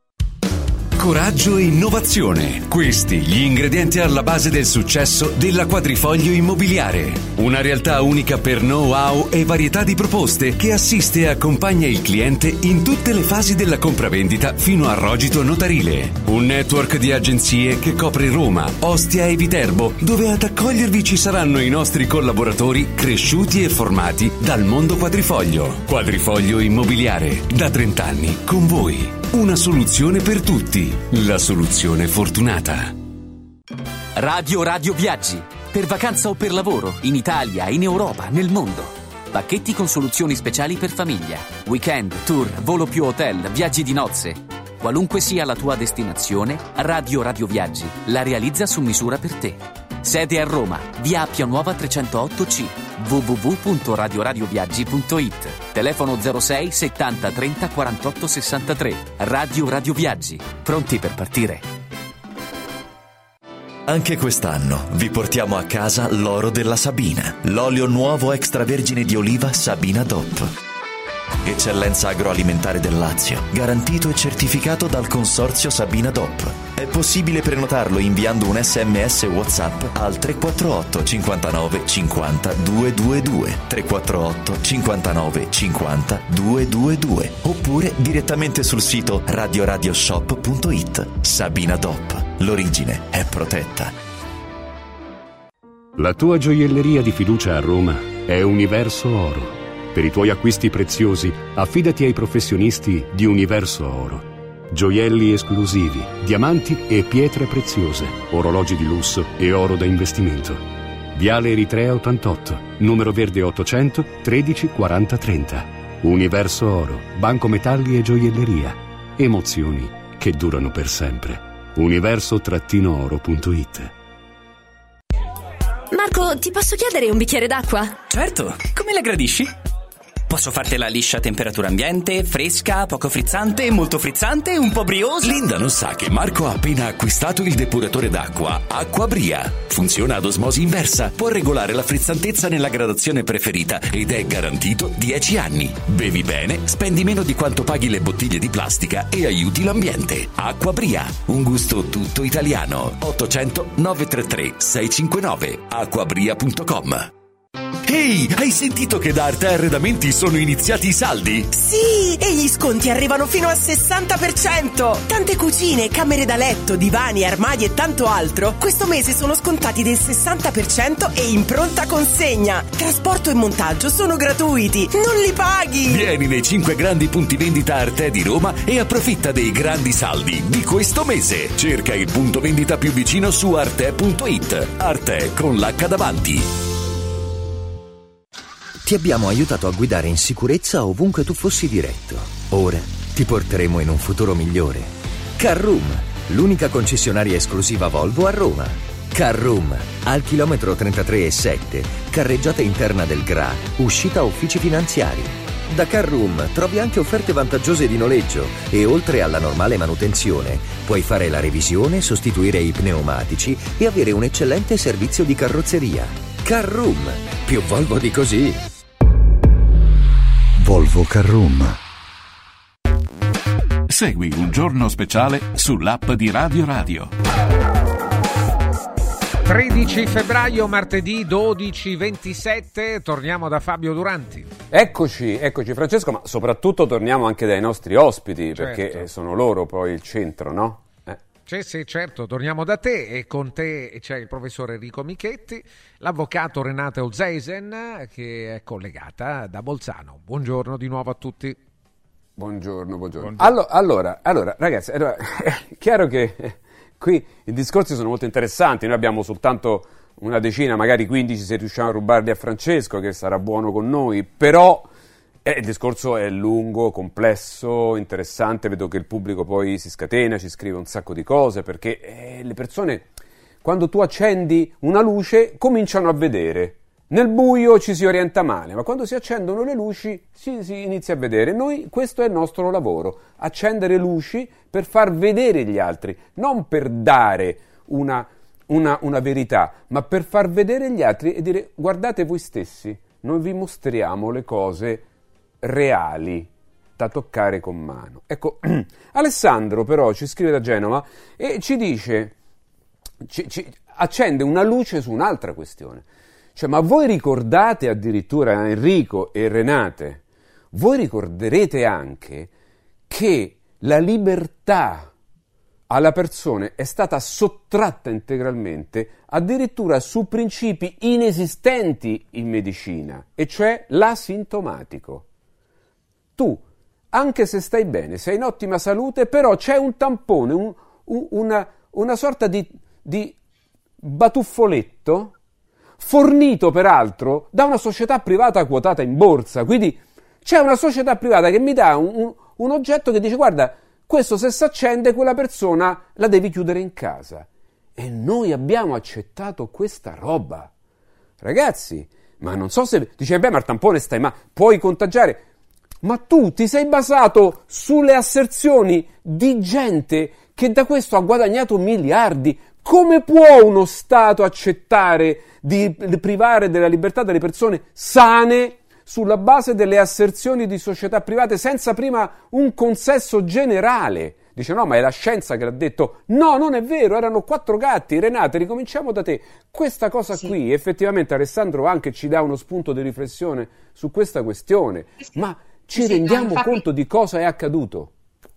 Sì, sì, questo era proprio uh, uh, l'anteprima, l'inizio senza il quale non, si sarebbe, non avrebbero potuto arrivare ai cosiddetti vaccini. E qua uh, andiamo subito sul centro della problematica che è l'OMS, che ahimè con la quale ci troviamo proprio in questi mesi confrontati nel nel, eh, nell'impegno di evitare una situazione ancora peggiore. Allora, la questione dei tamponi è stata portata sul, eh, cioè praticamente in, eh, l'uso dei, eh, dei, cosiddetti tamponi è, stata, con, è, stato consigliato sulla base di protocolli scientificamente errati dalla, eh, dall'OMS a gennaio del 2021, eh, del 2020, chiedo scusa, del 2020 Così si, sono, uh, sono, stati creati i cosiddetti casi di uh, Covid mh? Mm? e questo poi ha uh, reso possibile, come sappiamo, l'autorizzazione in via condizionata a livello dell'Unione mm, da parte della Commissione europea di sostanze che, come giustamente il professor Michetti prima ha detto, non sono vaccini. E qua adesso eh, bisogna eh, eh, evidenziare un'altra cosa.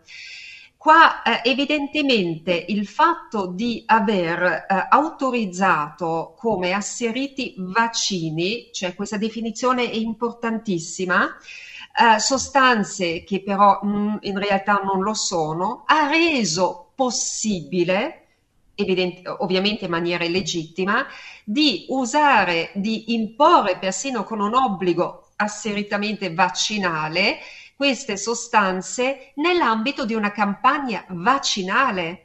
Cioè, altrimenti, come giustamente il professore eh, ha, ha, evidenziato, se non ci fosse stato questo peccato originale, mm e contro il quale io sto conduce- cioè, eh, conducendo proprio un contenzioso a livello della giurisdizione europea, contro, eh, eh, in assenza di questo peccato originale non sarebbe stato possibile buttare sul mercato queste sostanze ai fini dell'uso generalizzato nell'ambito di campagne vaccinali. In Italia persino con un obbligo eh, eh, eh, asseritamente vaccinale. Questo è il punto.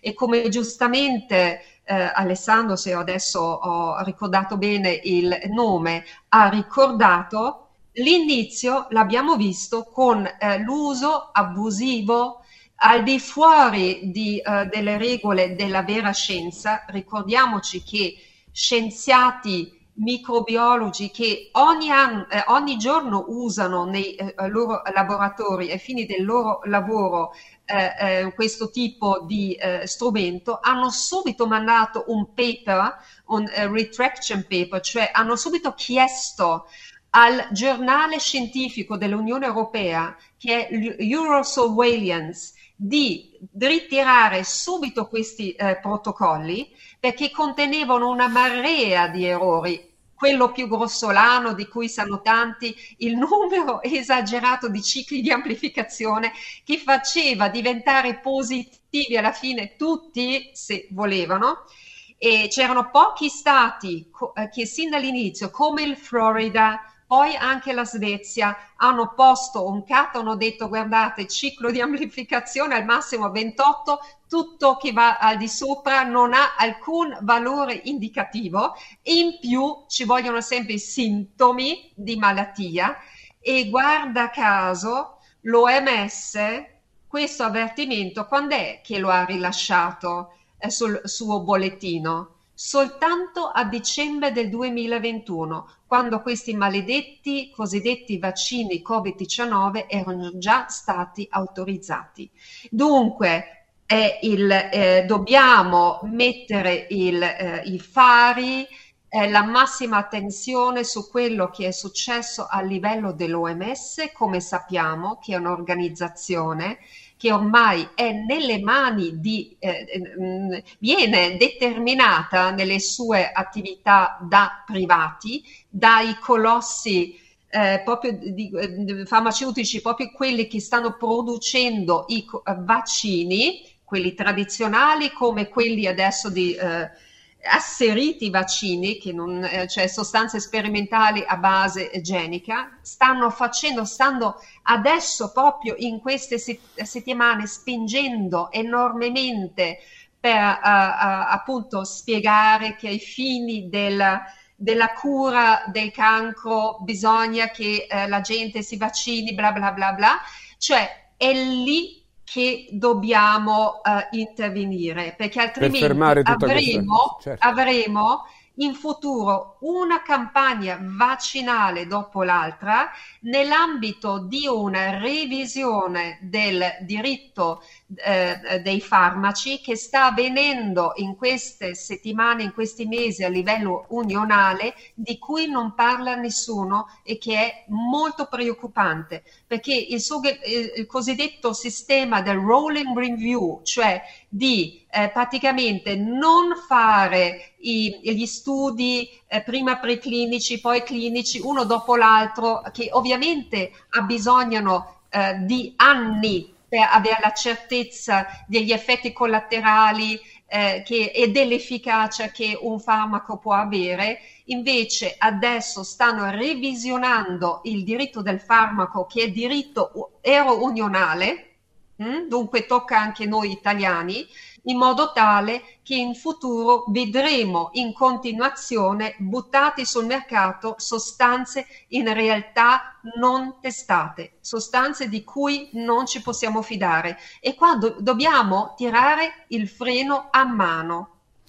Enrico, eh, società private dichiarano delle cose, mettono sul mercato farmaci o addirittura test eh, asseritamente utili per questo o per quell'altro, poi si scopre che non è così, e lo Stato addirittura non soltanto accetta la messa in circolazione in commercio senza prima uno screening eh, come, come avviene da decenni, direi centinaia di anni, ormai passa e va, ma addirittura su questo basa leggi che limitano e anzi sopprimono la libertà degli individui.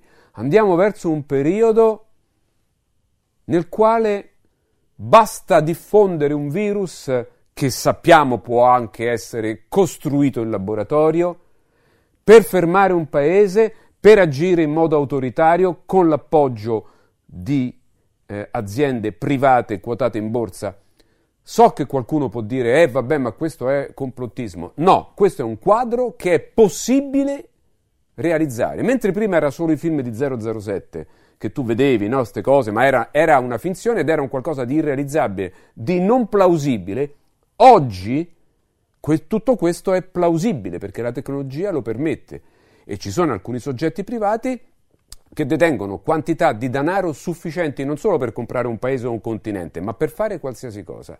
Quindi, come possiamo difenderci? Cioè, le nostre costituzioni, il nostro immaginario collettivo deve tornare a volere in primis la libertà, l'impossibilità di sopprimere la libertà e la libertà di non volersi e di, non, di pretendere eh, eh, di rifiutare un'inoculazione di un farmaco, l'assunzione di un farmaco, soprattutto questi dei quali non si conosce neanche la composizione, la sicurezza, eccetera. Cioè, dobbiamo riprenderci quel diritto ad avere il nostro corpo, quell'habeas corpus che è stato importante negli ultimi secoli e che adesso sta scomparendo anche sulla base di quello che ci ha detto adesso l'avvocato Zaisen.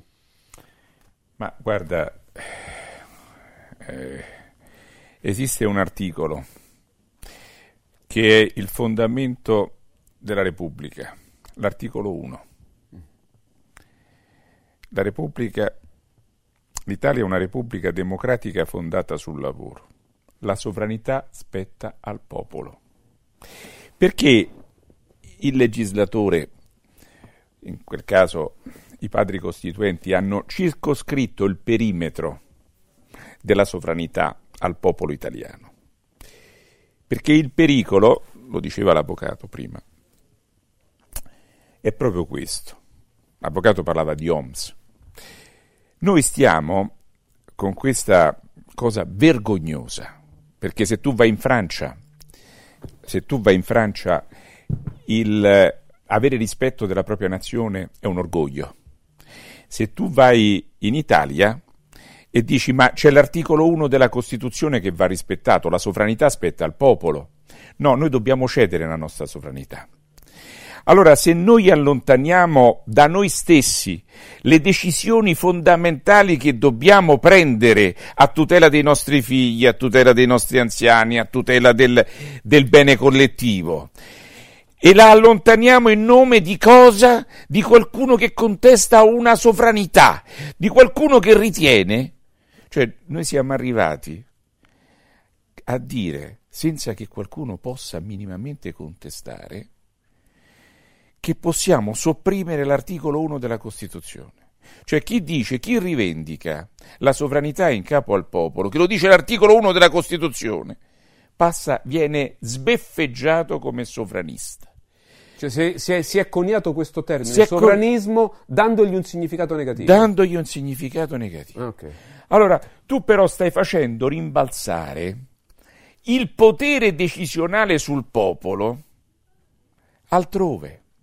Tu stai allontanando il popolo sulle decisioni fondamentali che lo riguardano. Ma è mai possibile che una decisione su una strada venga presa a Roma, venga presa a Berlino? No, sarebbe inconcepibile. E invece questo accade nella sanità, perché noi non siamo più padroni di poter decidere quello che accade nel nostro paese, ma le decisioni le prendi altrove e tu devi sottostare a quelle decisioni. E questo dalla propaganda. Ma guardate, tu parlavi di multinazionali. C'è una bella differenza. Quando fu la quando fu approvata la Costituzione e nel, nel, nella prima parte della Repubblica, della vita della Repubblica, in cui questa visse concretamente cioè si materializzò. Quando le sette sorelle, nel momento in cui noi riprendemmo contezza di quelle che era il patrimonio dello Stato e vedevamo che c'era questa aziendina, l'Agip Petroli. Era un'aziendina che tutti dicevano che non valeva niente, la propaganda, la stampa, la stampa internazionale diceva che l'Agip non valeva niente. Però c'era Mattei, l- Mattei ma soprattutto c'era De Gasperi, c'era Fanfani. Perché? Perché l'accordo qual era? La dobbiamo vendere per 600 milioni alle sette sorelle. 600 milioni Ma Mattei non voleva questo. E però loro non ti davano il frumento, loro non ti davano le vettovaglie. E lì l'abilità di De Gasperi che di notte proteggeva Mattei e di giorno prendeva le distanze. Ma nel frattempo diceva a Mattei dammi le prove, dammi le prove.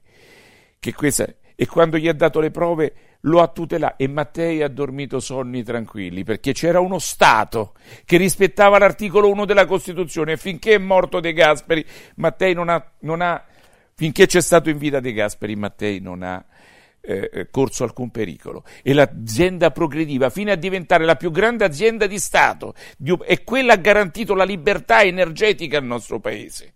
E ha garantito lo sviluppo economico, quello che non abbiamo adesso, nonostante Perché iniezioni. avevamo bassi costi per... bassi costi, ma eravamo diventati coloro che gestivano la propria ricchezza energetica attraverso una propria società che andava, anzi, che riuscivano a trattare con dignità gli altri paesi e gli altri paesi, a cominciare dallo Shah di Persia, si piegavano a noi, dicevano che bella offerta questa dell'Italia, l'Italia ci tratta in maniera civile, non viene qui a sfruttarci.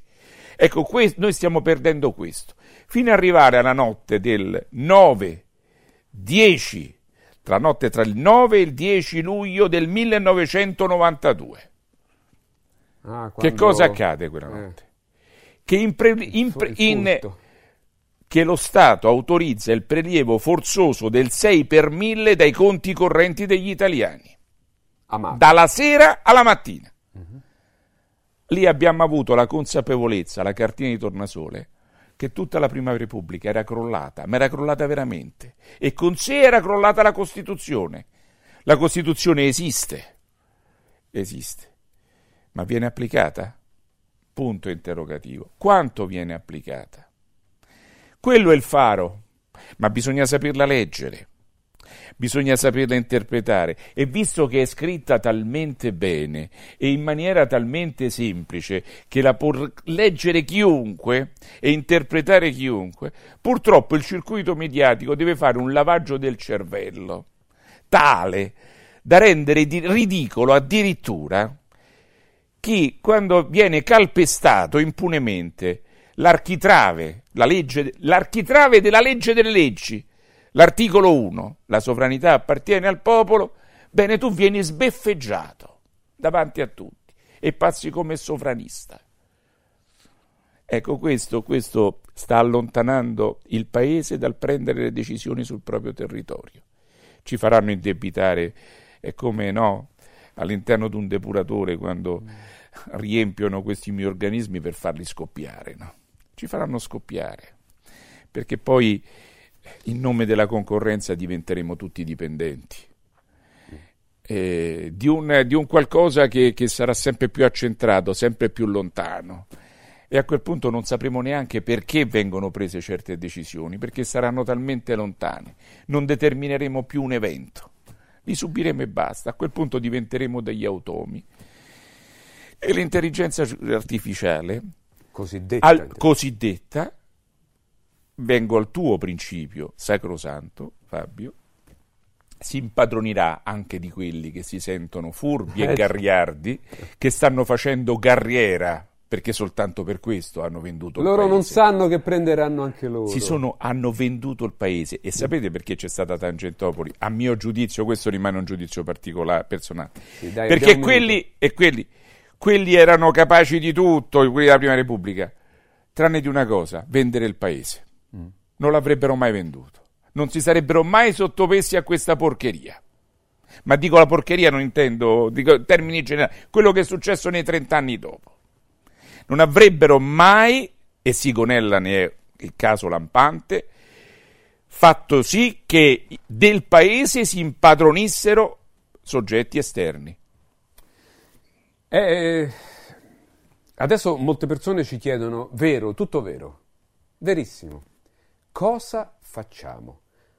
Alle 12.47 noi siamo già in ritardissimo, non possiamo affrontare questo argomento, ma lo affronteremo perché eh, è chiaro che qualche risposta va data anche al, al pubblico che ci dice è tutto vero, ma dopo le chiacchiere come facciamo noi ad opporci a, questo- a questa cosa? Eh, Renate, 30 secondi solo per chiudere perché lasciamo a te la chiusura per- proprio per motivi di cavalleria eh, poi ci vediamo la prossima settimana. Renate.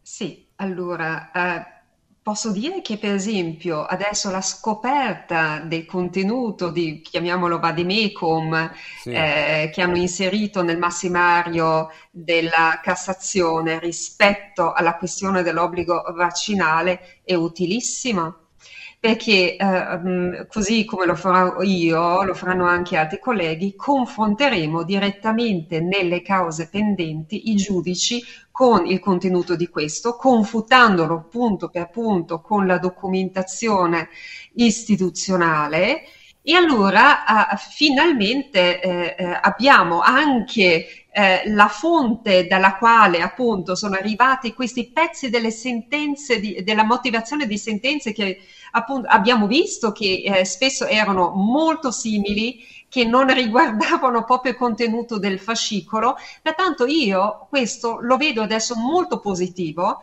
perché nel momento in cui si sa con che cosa si ha a che fare, allora si può eh, reagire.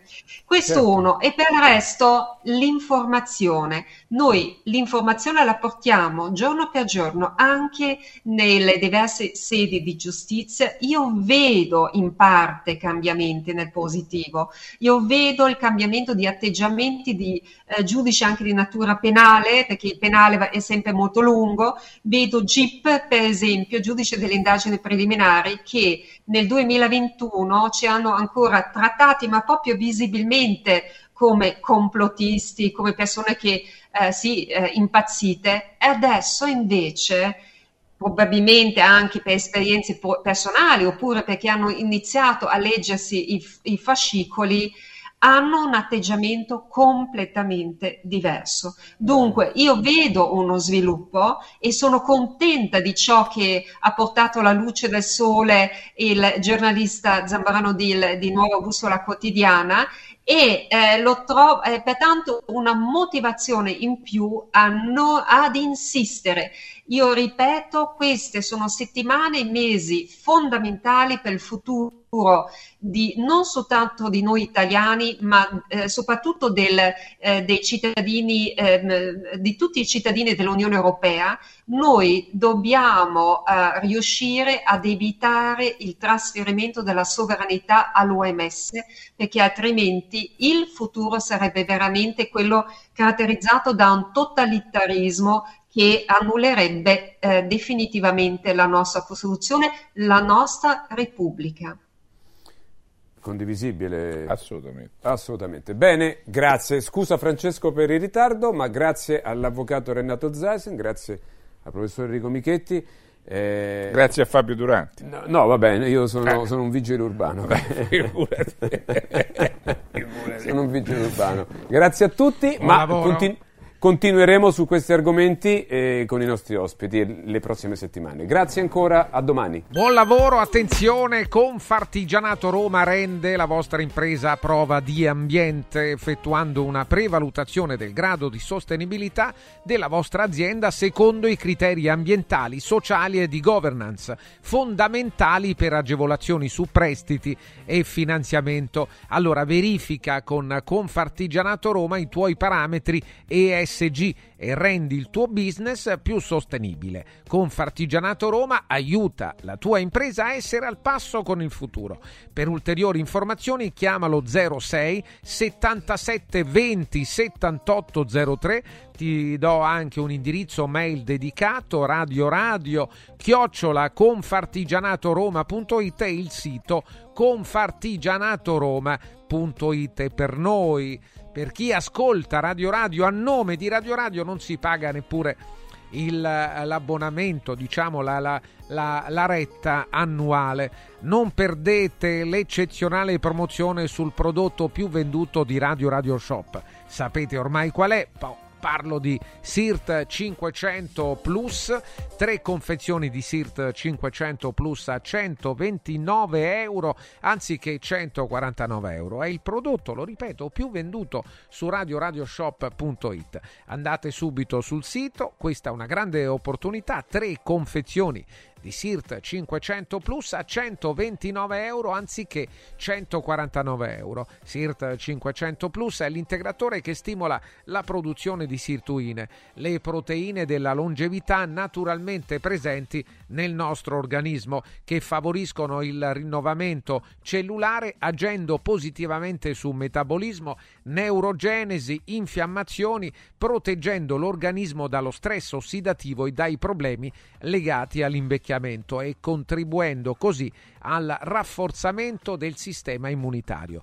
Per informazioni, allora, o andate su radioradioshop.it se avete bisogno di qualche dettaglio in più, allora sms o whatsapp al 348 59 50 222 348 59 50 222 Quanti disegni ho fatto, rimango qui e li guardo, nessuno prende vita, questa pagina è pigra, vado di fretta e mi hanno detto che la vita è preziosa, io la indosso a testa alta sul collo, la mia collana non ha perle di saggezza, a me hanno dato le perline colorate per le bimbe incasinate con i traumi, da snodare piano piano con l'età, eppure sta una Pasqua guarda zero drammi, quasi quasi cambio di nuovo città, che stare fermo a me mi viene, a me mi viene la noia.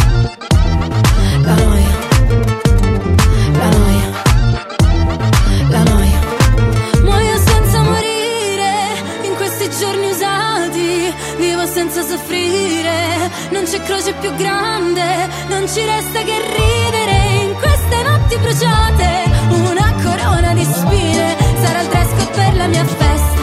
Ah, è la cumbia della noia.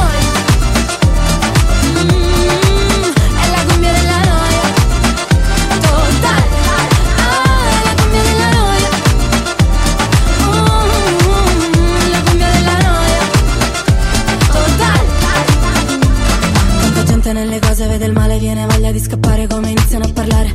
E vorrei dirgli che sto bene, ma poi mi guardano male, allora dico che è difficile campare. Business, parli di business, intanto chiudo gli occhi per firmare i contratti. Mm, princess, ti chiama princess, allora adesso smettila di lavare i piatti. Muoio senza morire, in questi giorni usati, vivo senza soffrire. Non c'è croce più grande, non ci resta che ridere in queste notti bruciate.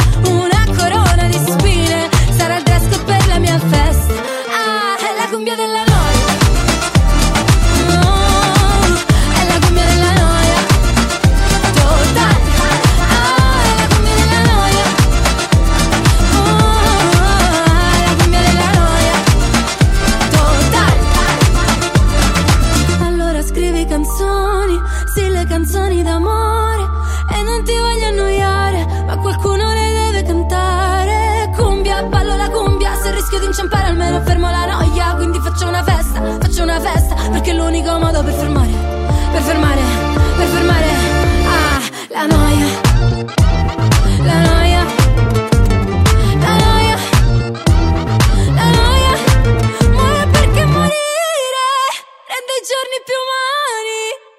perché soffrire fa le gioie più grandi. Non ci resta che ridere in queste notti bruciate. Una corona di spine sarà il dress code per la mia festa. È la come noia. Eccola qua Angelina Mango che ha vinto Sanremo 2024. Ecco, è il momento giusto per salutare Luca, Luca di Brigida. Siamo dentro il centro musicale Roma. Luca, buongiorno. Francesco, buongiorno, buongiorno a chi ci sta ascoltando. Eccoci Ecco, qua. la scia di Sanremo per il centro musicale da oltre 50 anni, un punto di riferimento per chi ama la musica, gli strumenti musicali, per chi lavora con la musica e con gli strumenti musicali e con l'audio video. Raccontaci tutto. Eccoci Francesco, allora, beh, innanzitutto eh, fammi ricordare di tutti i vari nostri reparti del Sì, negozio, sì. perciò eh, dal reparto chitarre abbiamo perciò tutta una bella esposizione eh, per esempio di, di- Fender, Martin e così via, abbiamo praticamente la parte delle- dei pianoforti elettrici, dei- delle tastiere, eh, dove, dove praticamente abbiamo tutti i gruppi, in particolare abbiamo appunto Yamaha, Roland e così via, altre, altre tipologie. E poi naturalmente la parte delle batterie, eh, acustiche elettroniche, fiati e naturalmente poi la parte di liuteria, la parte praticamente dei- degli accessori, la parte scolastica Francesco dove praticamente possiamo acquistare per i nostri ragazzi tutti gli strumenti da studio, gli, eh, i quaderni, gli accessori, insomma tutto quello che avete bisogno nel mondo della musica al, music- al centro musicale c'è. E naturalmente poi il nostro reparto d'alta fedeltà, il nostro reparto audio-video con eh, le linee professionali TV monitor di, di Sony, videoproiettori, Hisense eh, e così via per tutti i reparti appunto come dicevo prima dell'alta fedeltà con i nostri diffusori abbiamo degli splendidi arrivi eh, diffusori meravigliosi con delle colorazioni meravigliose per gli inserimenti di, per ogni tipologia di ambiente e perciò insomma veramente un reparto, un mondo più che un reparto, un mondo vastissimo dove veramente non basterebbero ore e ore per raccontarlo tutto. Naturalmente un nostro sito nuovo, abbiamo un nuovo sito Francesco tutto rifatto Sì, sì, sì, eh, da sì. capo dove i nostri amici possono andare a curiosare lì sopra quello che facciamo, i prodotti che abbiamo. Eh, abbiamo attivato anche importante un eh, nuovo, eh, sempre sul sito, un nuovo reparto dell'usato perché naturalmente eh, noi abbiamo un, un usato selezionato, ne abbiamo parlato sempre poco di questo, ma al centro musicale trovate in tutti i reparti trovate poi delle occasioni su prodotti super selezionati a prezzi veramente strepitosi.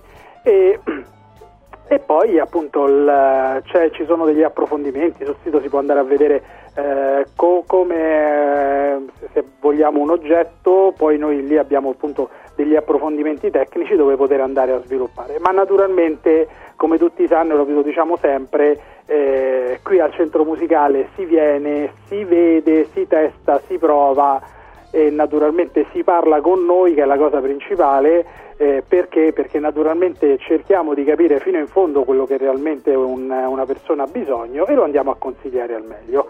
Ecco, perciò questo è in, dire, in grandi linee velocemente tutto il mondo del, del centro musicale, che è un mondo fatto appunto di attenzione e di cura da 50 anni a questa parte verso il- i nostri clienti. Sì, eh, il valore aggiunto, il vero valore aggiunto, il massimo della qualità, eh, un rapporto qualità-prezzo veramente molto conveniente per i nostri ascoltatori e il grande valore aggiunto, e cioè la capacità di tutti gli operatori del centro musicale di eh, suggerire eh, il modo migliore e l'acquisto migliore. Quindi le vostre esigenze, Esatto. voi le raccontate, poi ci pensano loro a dirvi qual è il prodotto migliore per le vostre esigenze, che risponde alle vostre esigenze. Vi assicuro, è il vero valore eh, in più che sempre eh, di più nei prossimi anni sarà il valore proprio anche del prodotto che si acquista. Centro musicale srl.it, l'indirizzo Roma, via Valpellice 85, angolo via dei Prati Fiscali 197, il sito rinnovato e allora andiamo a vederlo questo sito nuovo centro musicale srl.it Luca grazie buon lavoro Grazie a voi. ciao Luca Ciao. linea alla regia tra poco il dottor Rosario Sorrentino Stai ascoltando Un giorno speciale in collaborazione con Prefedil. Dovete costruire una parete? Passate al punto Prefedil. Roma, via Prenestina 956. 4 Winds Energy. Scopri l'offerta luce e gas per un risparmio garantito in bolletta. 4 Winds, the energy of the future. 4windsenergy.it Vinci con Mauris. Dall'11 al 23 febbraio Mauris mette in palio 30.000 buoni spesa del valore di 30 euro. Tenta la fortuna, partecipare è semplice. Basta recarsi in un punto vendita Mauris in tutta Italia e ogni 30 euro di spesa ricevi un gratta e vinci e puoi vincere subito un buono spesa da 30 euro da utilizzare per il tuo prossimo acquisto entro il 30 aprile 2024. La fortuna ti aspetta da Mauris. Operazione a premi valida dall'11 al 23 febbraio 2024 fino a esaurimento tagliandi. Riscopri l'importanza e la bellezza di un sorriso sano e splendente. I dentisti di Solo Sorrisi sono a disposizione per la salute e la bellezza della tua bocca. Tecniche avanzate, nessun dolore, tempi rapidi.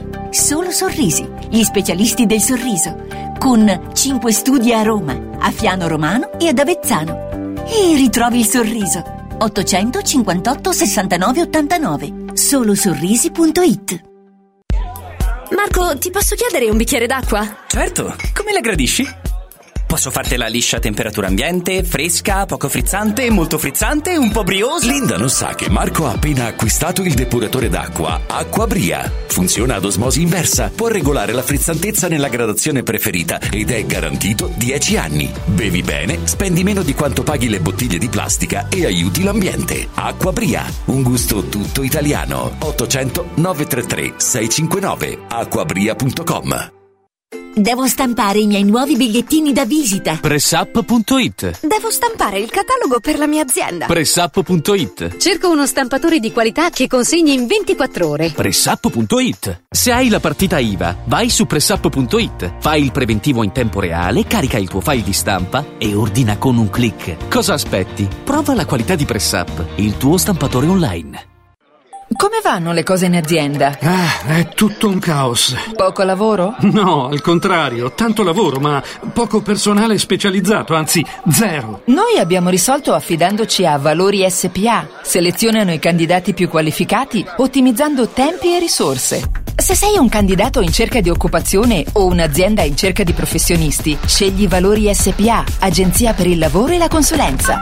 06 62 27 90 54 o valorispa.it.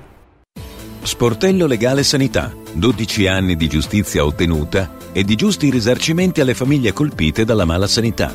come per danni provocati in banali interventi ortopedici o per danni o decessi provocati da mancata diagnosi di patologie tumorali. Sportello Legale Sanità. A disposizione di tutti gli italiani contro la mala sanità, senza alcun costo anticipato. 800 700 802 sportellolegalesanita.it Sorprendila, conquistala, incantala con un gioiello esclusivo Universo Oro. Diamanti e pietre preziose, orologi di lusso, argenti, bigiotteria firmata. Affidati a Universo Oro. Numero verde 813 40 30. Roma, Viale Eritrea 88. Universo-oro.it. Emozioni che durano per sempre.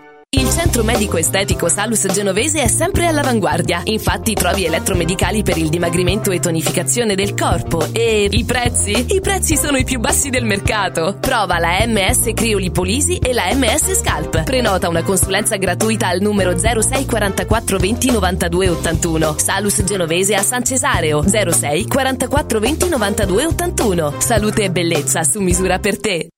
Stanca della tua vecchia cucina? È ora di cambiarla! Scopri i tanti vantaggi che Stosa Store Capena ha riservato per te e con l'acquisto di una cucina Stosa completa di elettrodomestici ricevi in regalo un buono acquisto fino a 500 euro da utilizzare da Luzzi Home Arredamenti a Borgo Quinzio, dove trovi il meglio per arredare tutti gli ambienti della casa. Stosa Store Capena ti aspetta in via Tiberina 34 anche la domenica. Stosa, molto più di una cucina. Accendi la tua voglia di news. Radio Radio si ascolta in DAB. Cerca Radio Radio nella lista canali della tua Radio DAB, anche in auto. E goditi un ascolto perfetto.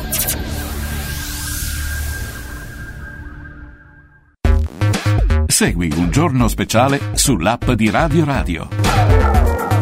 Eccolo qui, martedì 13 febbraio, l'una 6 minuti, il nostro buongiorno al dottor Rosario Sorrentino, neurologo, che è collegato con noi e al quale eh, rivolgiamo il nostro buongiorno. Dottore, bentornato. Buongiorno, buongiorno a voi. Buongiorno, buongiorno dottore, un, eh, l'autore insieme a Giulia Sorrentino, Rosario e Giulia Sorrentino di Panico 2.0, eccolo qua, la- e, eh, per sottotitolo Un disturbo che si può vincere e questo è quello che ci interessa di più, quindi un, eh, la, la possibilità di una cura, di una terapia che può oh, oh, superare, vincere, insomma, eh, la, la nostra, la nostra pena, il nostro problema, eh, dottor Sorrentino. Eh, guardi, visto che è arrivata, io ho annunciato la sua presenza qualche minuto fa, noi parliamo di ansia, di attacchi di panico, però un ascoltatore, eh, Gino, ci chiede rispetto alla tragedia accaduto, accaduta in un comune eh, nell'Interland di Palermo, della città di Palermo, è una patologia molto diversa eh, naturalmente, eh, ma che ha portato a, a, una tragedia vera e propria. Eh, le ossessioni, le psicosi e, e indotte anche da alcune eh, sette eh, religiose. Ecco, dottore, non lo so, eh, eh, il problema probabilmente è sempre quello di non avere eh, qualcuno che ti cura e probabilmente la nostra battaglia contro lo stigma, contro la vergogna è una battaglia che è utile anche in questi casi, no? nei casi in cui appunto si ha quasi eh, vergogna a, a, a, sentirsi ammalato, a andare a vedere come si fa con le altre patologie. Eh, mi sento non bene, andiamo a fare una visita e vediamo come sto, no, dottor Sorrentino?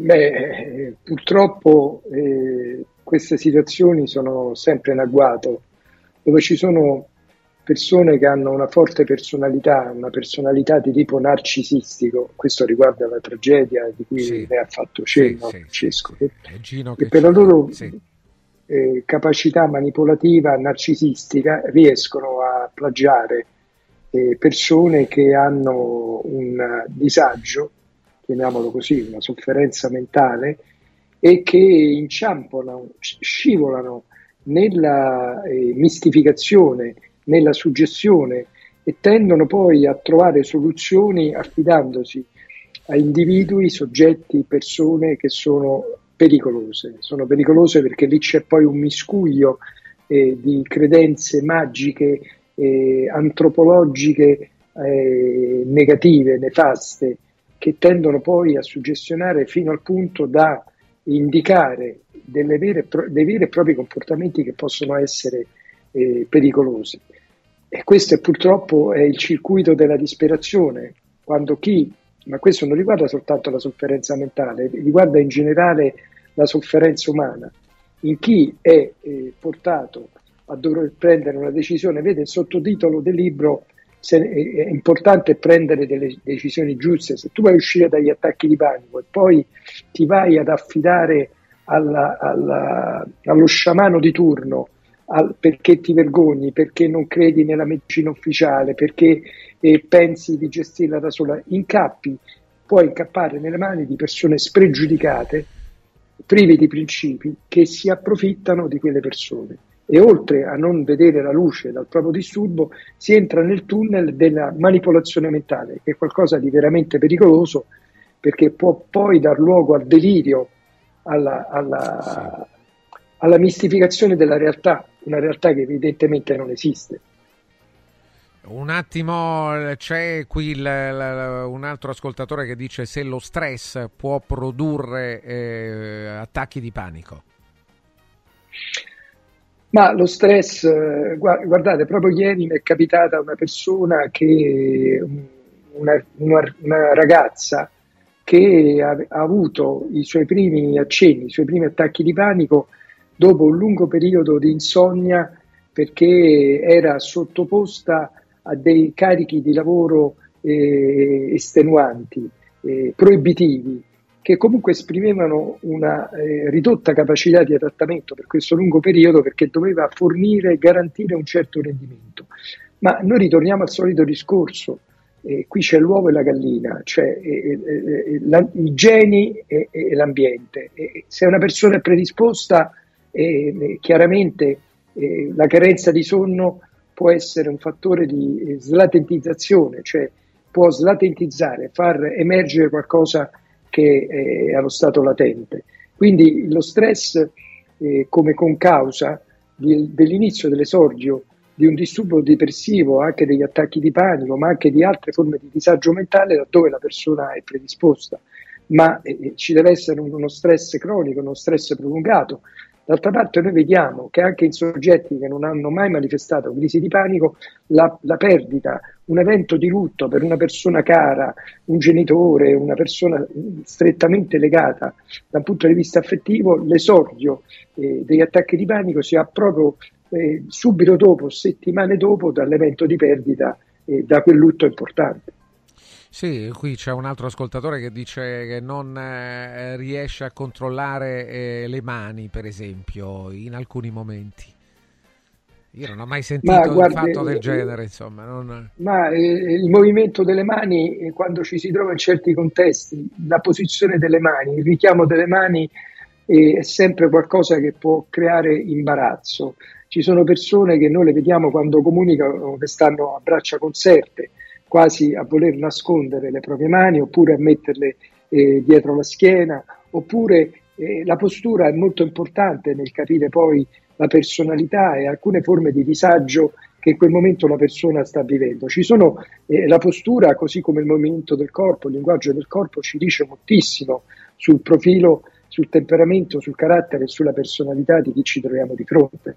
E quello delle mani è, è sempre è qualcosa che, eh, irrompendo nel campo visivo, quando noi gesticoliamo, può tradire e nascondere una forte forma di ansia. Ancora un ascoltatore eh, chiede, vorrei sapere dal dottor Sorrentino se si può guarire dall'acufene. Adesso non so che relazione ci sia, ma lo chiedo a lei, magari, magari c'è e non ne so mm. nulla io. Beh, l'acufene, eh, detta anche paracusia, è un problema neurologico, dottore? È un problema a cavallo tra l'otorino e, e anche in alcune forme di neurologo, ma va sempre indagato. Un'acufene di recente insorgenza e quando poi si accompagna a una ipoacusia, cioè un calo eh, dell'udito, ci sono degli esami diagnostici e strumentali che devono essere effettuati per escludere forme secondarie di acufene o di paracusie. E quindi mi riferisco per esempio a una risonanza cerebrale con uno studio dell'angolo punto cerebellare, che è quel luogo, quella parte del cervello dove il nervo stato acustico vestibolo cocleare passa in un canale e, e che può eh, avere non soltanto delle forme di infiammazione ma anche di compressione. Quindi è una valutazione specialistica che comincia con l'otorino e può poi proseguire laddove persiste eh, con altri eh, inquadramenti diagnostici. Ci sono delle terapie mediche e farmacologiche che possono attenuare la frequenza, l'intensità e la durata di quel fastidioso fischio che si eh, percepisce a un orecchio oppure bilateralmente.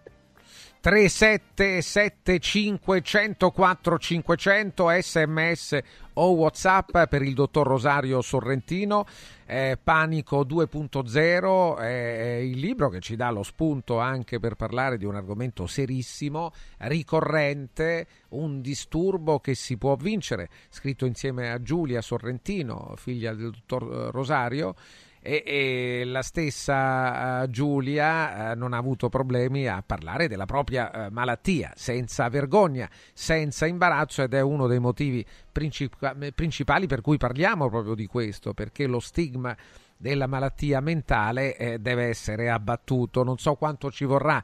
Dottor Sorrentino, mi auguro che si possa fare. Gianni chiede al dottore eh, la percentuale eh, eh di utilità del movimento che lei promuove da sempre. Quindi Gianni deve essere un suo eh, attento ascoltatore alla radio, ma anche insomma in altre eh, iniziative eh, in cui lei è presente in televisione o, o davanti ad un pubblico, dottor Sorrentino? È importante, è importante, è importantissimo. Io la considero l'altra gamba della cura insieme alla terapia farmacologica. E guardate, io passo il mio tempo, eh, una parte del tempo con i pazienti a sottolineare, a sollecitarli, a fargli capire l'importanza del movimento sul cervello, sull'organismo, sulla percezione di benessere che noi abbiamo. Io non sono una, eh, una, eh, una persona che eh, accompagna i pazienti a camminare, io sono un medico eh, che eh, utilizza l'importanza dell'attività fisica perché fa parte del setting terapeutico perché entrambi, le terapie mediche, farmacologiche e l'attività fisica, possono cambiare radicalmente la percezione del benessere, della sensazione di equilibrio, di tranquillità, di serenità. Un nemico in questo discorso è la pigrizia. La pigrizia, le, le persone sono pigre, sono testarde alcune persone. Io a volte devo fare la voce grossa con i miei pazienti perché dico, sottolineo loro che la cosa più bella è acquisire uno stile di vita ed essere partecipe di un benessere che non passa soltanto attraverso la via medica, farmacologica, ma attraverso un corretto stile di vita. Dobbiamo con umiltà, con umiltà acquisire questo, questo nuovo modo di approcciare la vita. Vedo persone in sovrappeso che si lamentano dei dolori. Ecco, l'attività fisica è anche un antidolorifico perché a- assume un'azione antinfiammatoria, perché agisce e contrasta quelli che sono i mediatori dell'infiammazione, quindi un'attività fisica regolare, costante, un'attività di tipo aerobica, ripetiamolo Francesco, da mh, Certo, programmare certo. tutti i giorni, eh, 40 minuti, 50 minuti, se è possibile arrivare fino a un'ora, rappresenta qualcosa di molto utile che può affiancare la terapia medica, che può contribuire a ridurre la- le- le prescrizioni mediche cioè, al minimo e soprattutto di far sì che il paziente nel tempo diventi un ex paziente perché si autogestisca con questo stile di vita nuovo, sano, a cui non dobbiamo mai rinunciare. Roberta, interessante a mio avviso questa nota di Roberta che dice che lei riesce a eh, tenersi legata alla realtà attraverso il suo cagnolino. Può essere eh, un modo per superare un attacco di panico, dottore? Dottor Sorrentino? Beh, guardi Francesco, ognuno durante la crisi di panico ha la propria strategia, ha le proprie eh, astuzie, eh, ce ne sono tante, eh, tutte valide, quella del cane vuol dire eh, avere una, una, una presenza importante, affettiva, su cui trasferire in quel momento la propria attenzione, che può essere attraverso il parlare al proprio animale, oppure eh, impartirgli degli ordini, oppure eh, stringerla a sé. Ci sono tantissime strategie, però l'attacco di panico, e parliamo proprio del fatto che se ne può uscire. Io questa cosa, ogni volta che vedo un paziente che torna da me dopo il secondo, il terzo, il quarto controllo, mi dice grazie, sto meglio, come se io avessi fatto chissà quale miracolo, oppure come se io possa avergli salvato la vita. No, non è, non è questo. Io non salvo la vita, non faccio miracoli.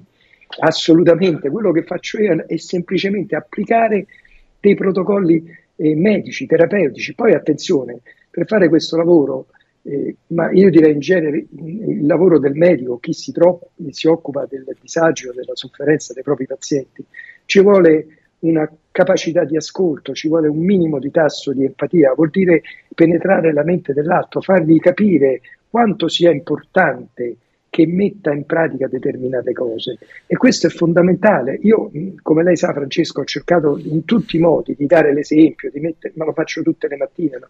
Poi c'è stato un amico che mi ha ripreso mentre io camminavo e da lì è partita questa cosa che io Sì, su Instagram ho postato delle mie non certo per esibizionismo, non volevo nemmeno farlo, poi ho capito che invece è importante perché dico ai miei pazienti fate quello che vi dico perché è quello che io faccio tutti i santi giorni.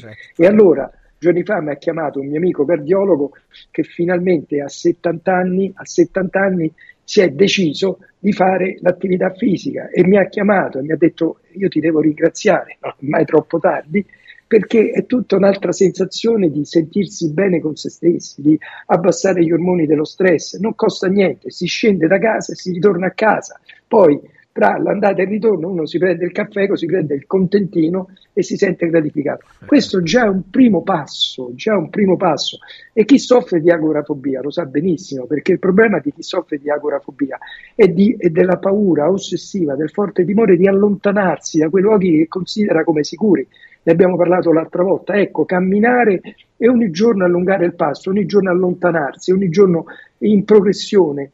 Fare un percorso più lungo vuol dire testare la propria capacità di autonomia, di libertà ed è un po' come uscire dal recinto e ritornare nel recinto, ma dai e dai piano piano ti allontani dal recinto e torni piano piano. Poi non basta, certamente, ci vogliono le cure, la cura medica, farmacologica, a volte è necessaria una psicoterapia cognitivo-comportamentale, ne avete parlato qui con la dottoressa, con la dottoressa Weiss, e, e- che è bravissima, quindi voglio dire, se noi non mettiamo in pratica, de- perché se no rimane solo teoria, io non amo la teoria se poi non è seguita dalla pratica. Sono un medico, sono un uomo che cerca di fare cose concrete, di realizzare fatti, circostanze, accadimenti, non parole. Quindi le parole sono belle, ma non curano più di tanto. Mi sono spiegato. No, molto bene. Domenico, buongiorno. Quale importanza ha, dottor Sorrentino, l'ambiente in cui si vive? Ad esempio, le località di mare che sono piene di vita rispetto a piccoli paesi tranquilli ma isolati. Grazie e buon lavoro.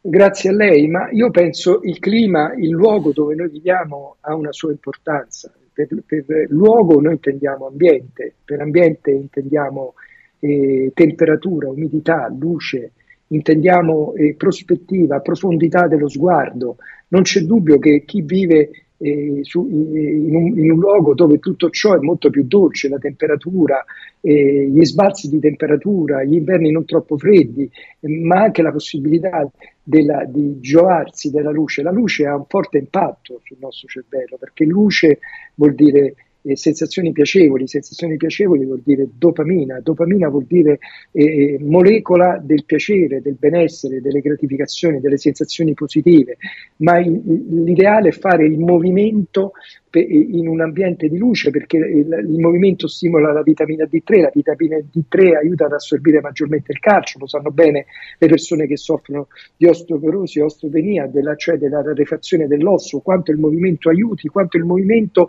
aerobico, la camminata in, in, un, in un, luogo eh, pieno di sole, ecco tutte queste cose eh, richiamano a, a vecchie, eh, come dire, dinamiche eh, che si perdono nella notte dei tempi, dell'uomo che interagiva con il suo ambiente nel modo più sano possibile. D'altra parte, eh, noi per esempio viviamo a Roma, Roma è una de, in assoluto delle città più verdi, abbiamo parchi, abbiamo eh, cam- eh, spicchi di campagna importanti, io cammino tutte le mattine eh, alla Caffarella dove c'è eh, una campagna romana straordinaria, la mia attenzione è, è, è, è fatta di tanti stimoli, di, eh, di interazioni sociali, di, di, di, discorsi, di parole e di sollecitazioni sul, sul, cervello. Quindi tutte queste cose creano quello che è il cervello sociale, la socialità. L'uomo, i neuroni hanno, amano la compagnia, il cervello ama la compagnia. Una delle peggiori condanne dell'essere umano è la solitudine, sia fisica che mentale.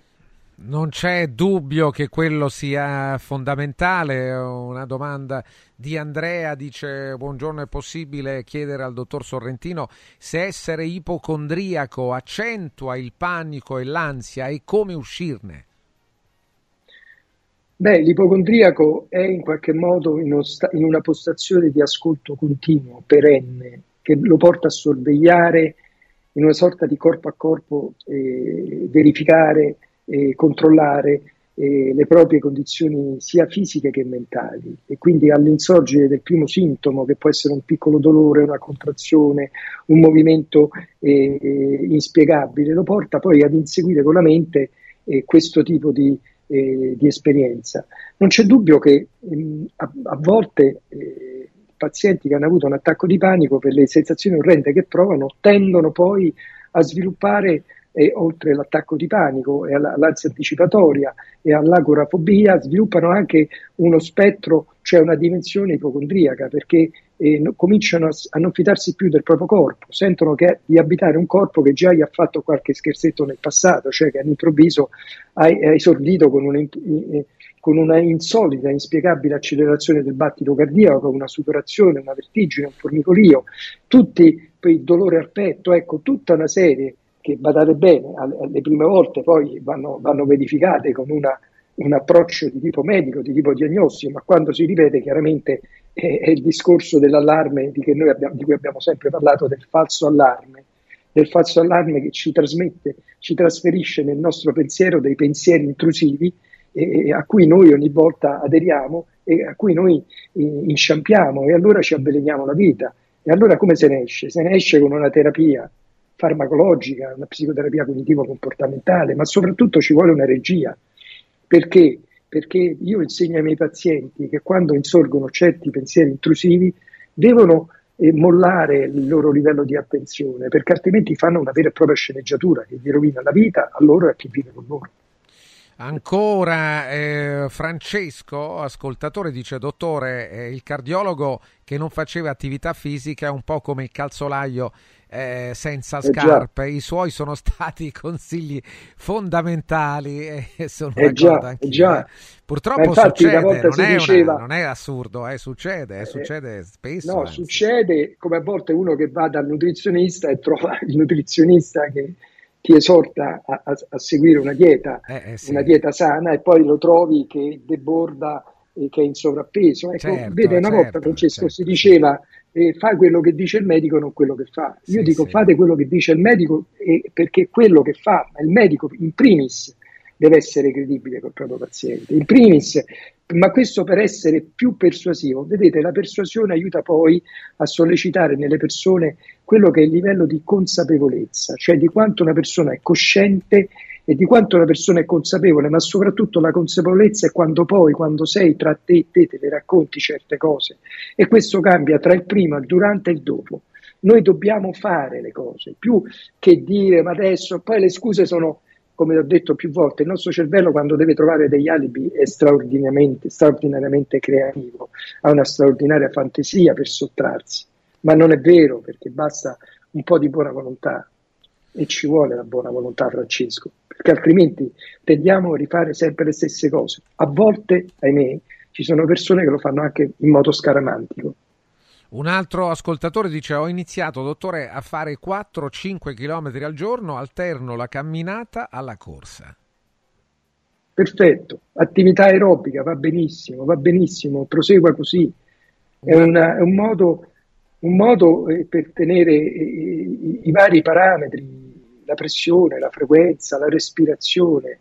Il corpo si adegua, va sollecitato nel giusto modo, con gradualità. Ci sono persone che possono avere degli impedimenti eh, motori, però non è soltanto la camminata e la corsa, c'è anche il nuoto, c'è anche la bicicletta, cioè voglio dire attività aerobica, ginnastica, ma soprattutto entrare nella mentalità. La mentalità è il modo di pensare, di essere e di agire. Cambiare mentalità non è facile, perché le- quello che ostacola tutto ciò, Francesco, sono i luoghi comuni e i pregiudizi, quello che di raccontarsela, siccome i miei nonni hanno sempre fatto così, le persone che hanno sempre fatto così, hanno, eh, sono riusciti a campare 90 anni, ma che, che cosa vuol dire? Non vuol dire assolutamente nulla. La prevenzione, noi dobbiamo, guardate che la prevenzione non è non fare nulla, no, la prevenzione è fare una serie di gesti, di azioni, di decisioni, di assumere dei comportamenti e quindi non è qualcosa di passivo, è qualcosa di attivo che ci impedisce poi di arrivare a qualcosa, ahimè, più drammatico.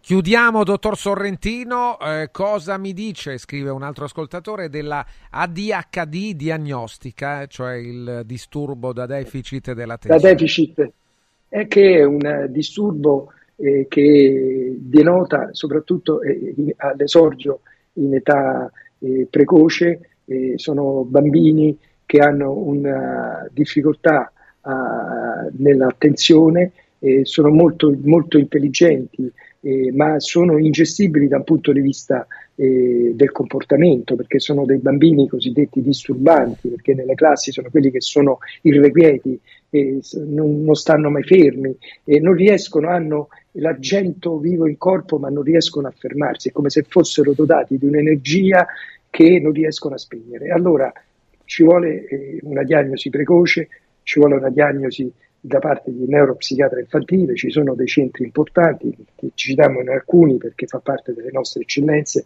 il Bambino Gesù, dove ci sono esperti neuropsichiatri infantili che, che somministrano dei test specifici e poi, se necessario, se il livello di ADHD è talmente eh, in- ingestibile, incompatibile con la vita, ma anche con, con i propri eh, coetanei, con i genitori, bisogna eh, eh, assumere delle terapie specifiche mirate eh, sotto, la- sotto il controllo dello specialista. Dottore, grazie, grazie al dottor Rosario Grazie a Sorrentino. Martedì prossimo contiamo di trovarla di nuovo con noi e ricordiamo anche il suo libro che è un'indicazione utile veramente a molti, è Panico 2.0, un disturbo che si può vincere e questo sottotitolo ci piace molto. Grazie dottore, a presto. A voi. Grazie dottor Sorrentino, attenzione, un paio di suggerimenti. Il primo ci porta presso lo Stosa Store Capena e Luziom Arredamenti a Borgo Quinzio, a Capena e a Borgo Quinzio. Due negozi per una qualità unica, le cucine dal design e la qualità italiana unita alla tecnologia tedesca nello, nello Stosa Store a Capena e poi tutto per l'arredamento della casa da Luzio Home Arredamenti a Borgo Quinzio. Personale specializzato che è a vostra disposizione per progettare l'ambiente da arredare, sopralluoghi e rilievo misure gratuiti, approfittatene, vi fate fare un sopralluogo, il rilievo delle misure, tutto gratuito. E poi c'è la grande promozione per gli ascoltatori di Radio Radio con l'acquisto di una cucina stosa completa di elettrodomestici. Oltre alle promozioni in corso che rimangono c'è in omaggio un buono da 200 a 500 euro da utilizzare da Luzzi Home Arredamenti per l'acquisto di un secondo ambiente per la casa eh, come camere da letto, living, divani e camerette. Stosa Storca Pena, via Tiberina 34, chilometro 16 e 200, telefono 06 90 37 54 68, aperti anche la domenica. Luzio, Luziom Arredamenti a Borgo Quinzio, via Salaria Vecchia, chilometro 42, a metà strada tra Roma e Rieti. Vi do anche un sito che potete naturalmente guardare quando volete arredamentiluzzi.it arredamentiluzzi.it vi parlo di Prefedil e del sistema Brick che rivoluziona il modo di costruire e consente la realizzazione di pareti in continuità senza tempi di attesa perché il collante poliuretanico Speedy Glue fa presa in 10 minuti con operazioni facili e veloci soprattutto pulite a secco senza acqua per i vani delle porte a scomparsa e per grandi vani finestra con il brevetto Archi Bravo si realizzano architravi fino a 4 metri di ampiezza in modo semplice, garantito e integrato perfettamente nelle pareti. Il sistema Brick è perfettamente biocompatibile e assolve ai criteri ambientali minimi. Tutto in regola con Prefedil, tutto in regola con il sistema Brick. Se dovete affrontare un lavoro importante, non c'è dubbio, passate al punto Prefedil a Roma in via Prenestina 956 500 metri all'interno del grande raccordo anulare. Prefedil.it Stai ascoltando Un giorno speciale in collaborazione con Prefedil. Dovete costruire una parete? Passate al punto Prefedil. Roma, via Prenestina 956. È bello sapere che in qualsiasi momento c'è chi si prende cura di te. Villa Mafalda c'è sempre. Per la salute della mia famiglia mi affido a Villa Mafalda, dove è possibile eseguire tutte le prestazioni mediche di cui abbiamo bisogno 24 ore su 24, dalle visite con i migliori specialisti agli esami diagnostici fino alla chirurgia. Villa Mafalda, la tua clinica privata polispecialistica nel cuore di Roma. Villa Mafalda è in via Monte delle Gioie 5. Info e prenotazioni su villamafalda.com. Convenzionata con le maggiori compagnie assicurative. Una speciale convenzione è riservata agli ascoltatori Radio Radio.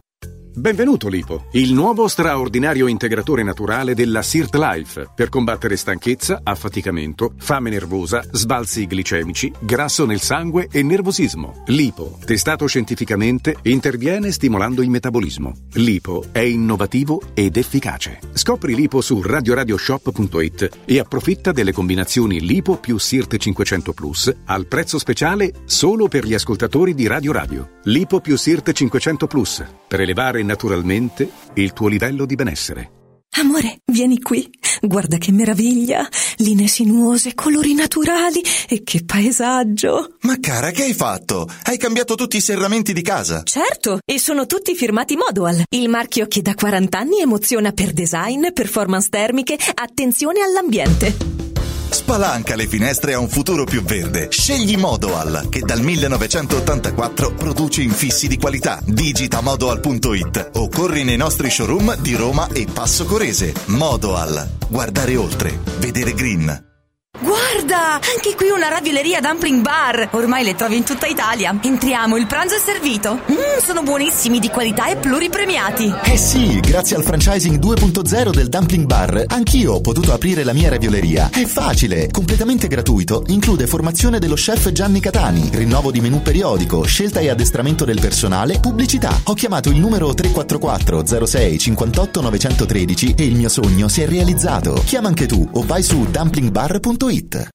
Devo stampare i miei nuovi bigliettini da visita. Pressup.it Devo stampare il catalogo per la mia azienda. Pressup.it Cerco uno stampatore di qualità che consegni in 24 ore. Pressup.it Se hai la partita IVA, vai su Pressup.it, fai il preventivo in tempo reale, carica il tuo file di stampa e ordina con un clic. Cosa aspetti? Prova la qualità di Pressup, il tuo stampatore online. Sabato 17 e domenica 18 Open Weekend da Valentino concessionaria Volkswagen. Vieni a scoprire la gamma Edition Plus. Polo, Taigo, T-Cross, T-Rock, nuova Tiguan e tutte le elettriche con una ricchissima dotazione inclusa, con vantaggi fino a 8.800 euro. E su 1000 auto usato certificato, incentivi fino a 2000 euro e supervalutazione permuta. Valentino concessionaria Volkswagen, 17 e 18 Open Weekend, in via Tiburtina 1097, via Prenestina 911, via Tuscolana 1233, via Paisiello e Largo Lanciani. ValentinoAutomobili.it Cerco lavoro. Compra il giornale e vedi offerte di lavoro. Già fatto. E trovo concorsi statali, parastatali, comunali, provinciali, enti vari. Calma, calma. Te la do io la soluzione. Quadrifoglio Immobiliare cerca giovani da avviare alla carriera di agente immobiliare. Fidati, è una cosa seria. Quadrifoglio Immobiliare è una soluzione per tutti. La soluzione fortunata. Telefono 06 273320. Ricorda 06 273320.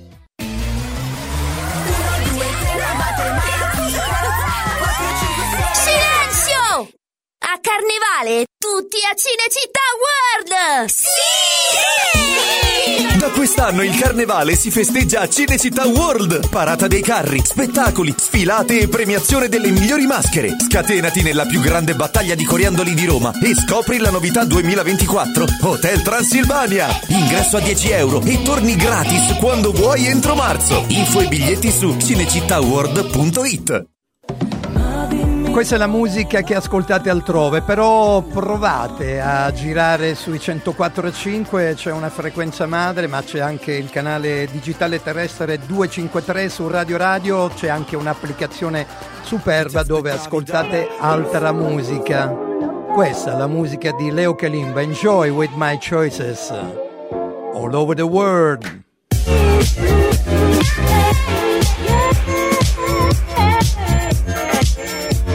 Music Provocateur. Segui un giorno speciale sull'app di Radio Radio.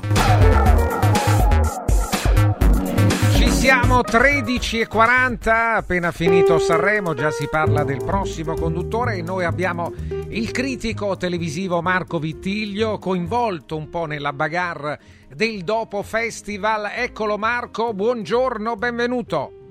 Ciao Francesco, buongiorno a tutti i teleradioascoltatori di Radio Radio. Ti sento, ti sento bene, no? pensavo peggio io perché dopo la bufera e invece no, stai bene per fortuna, eh, le critiche non ti hanno, non ti hanno oh, smosso, qualcuno No. dice Mara Venier che cosa ha combinato? Ma nulla, che ha combinato? Nulla di... Combinato l'ira di Dio, ma la Nulla, nulla, di corsa perché sì. altrimenti facciamo tardissimo. Allora, Andiamo, andiamo, dai. Vittoria Cover di Geolier. Allora, Sì. tutti questi grandissimi fenomeni, no? perché poi ci sono quelli che parlano ma non capiscono nulla, che si sentono come nel calcio, sono tutti tecnici, allenatori, commercialisti, strateghi di finanza mondiale. No, ci sono persone preposte come me e tanti altri, però sono preposte con crediti importanti ad essere dei critici televisivi e musicali. Che vuol dire?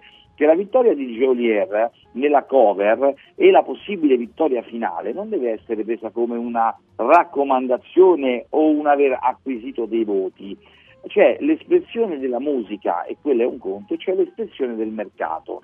Se il mercato vuole Geolier perché i dati dicono che i brani di Geolier sono i più acquistati, i più cliccati, i più visti, i più sentiti, a quel punto bisogna alzare le braccia e dire ok ha vinto. Quindi devono spiegare come eh, fino a 4 minuti praticamente dalla votazione, eh, come una squadra di calcio che vince 5 a 0 all'ultimo minuto di recupero possa soccombere. È inspiegabile Francesco. Che cosa, che cosa vuoi dire Marco? Devi essere più chiaro.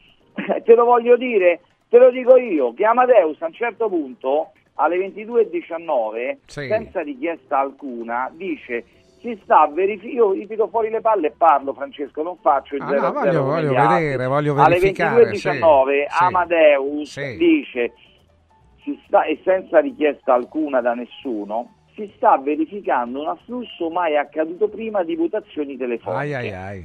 Che cosa? Che tutto significa, Si sta, certo. Tutto si sta svolgendo correttamente Sì. al fine di poter smaltire l'ingorgo di votazioni, una cosa mai avvenuta prima.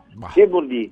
Che Non si dire? capisce nulla, non Eh, si A me capisce. poi mi devi spiegare Sì. chi controlla il controllore del controllore Eh, e chi è che elabora il televoto. Me lo devi dire, perché come quando fanno le indagini su un omicidio, vedono la cella o la cellula, la chiamano come voglio del telefono per vedere quell'apparecchio telefonico a chi è intestato e le telecamere. Diteci chi controlla i controllori e chi elabora il televoto, Sì, sì, altrimenti sono cazzate, ok? È Marco? Vittiglio che parla in questo modo, sì. nome e cognome? Sì. Ok. Andrea dice Sanre- come al solito difendi gli amichetti tuoi, Quali Gigi amichetti? D'Alessio e i napoletani. ha vinto. No, no, bello mio, ti napoletani, spiego una poi cosa. non c'entra ti spiego nulla, una cosa, dai. questo è un questo è un cretino, ti spiego Sì. perché Francesco, mi dai il numero dopo? No, lascia perdere, no, no, glielo spiego bene perché almeno capisce. Allora, il napoletano che tu tanto disprezzi ti ha insegnato come ci si comporta e lo ha insegnato anche alla Venier, che vuol dire? Quale napoletano dici tu? Geolier lui dici ha- tu? eh, certo, Sì. a questo ascoltatore perché? Perché Giolier ha accettato quando c'era un tifo da stadio contro che hanno esultato, Sì. perché anche nel calcio bisognerebbe fare il tifo per la propria squadra ma mai contro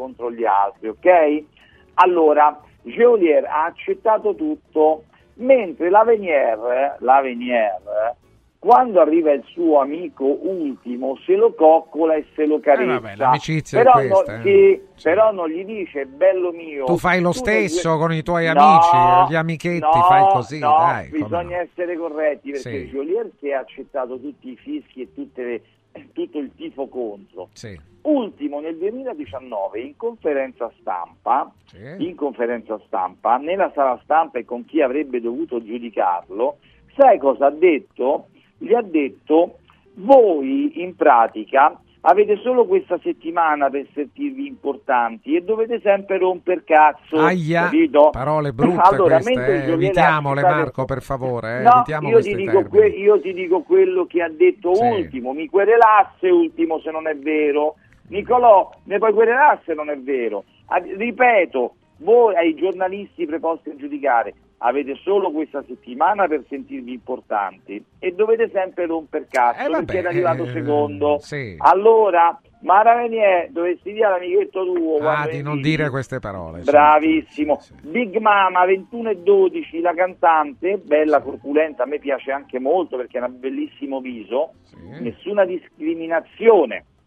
Beh, Assolutamente. hai detto corpulenta, Però- hai detto Beh, a me corpulenta. piace- eh, a me, a me Ma io ho capito che ti piace, ma gradisco- corpulenta è meglio gradis- evitare, no, di dire Gradisco corpulenta. la donna corpulenta, mi Va. piace. Allora, nessuna discriminazione di nulla, però sul palco eh, dovrebbe essere sacrosanto quello di sapersi esprimere, perché poi non puoi di le T al posto delle D, le C al posto delle G, i mantaranci, i funchi, cosa prendi, un caffè lungo, è stupendo, non va bene, non va bene. Questo chi? Mahmood- Questo chi? Questo chi? Big Mama, la cantante di Avellino. Ah, parla così lei, eh? parla Quando così, canta Mahmood sembra di ascoltare l'opera, se non ti danno il libretto non capisci niente, ogni tanto senti una parola, come quando all'opera senti fa eh, Beffardo, senti solo l'ultima parola, non capisci niente. Nulla, ti danno il libretto se no non lo capisci. Amadeus, Amadeus 2241, lui non conosce neanche il nome della conduttrice ufficiale di Rai Radio 2 che è la radio ufficiale del Festival di Sanremo. Dice come si chiama? Emma Stoccolma o Emma Stoccolma? Da compriamo una Emma Amadeus, dai, non va bene. Ah, una cosa, ti ricordi quando la scorsa settimana mi chiesero, no?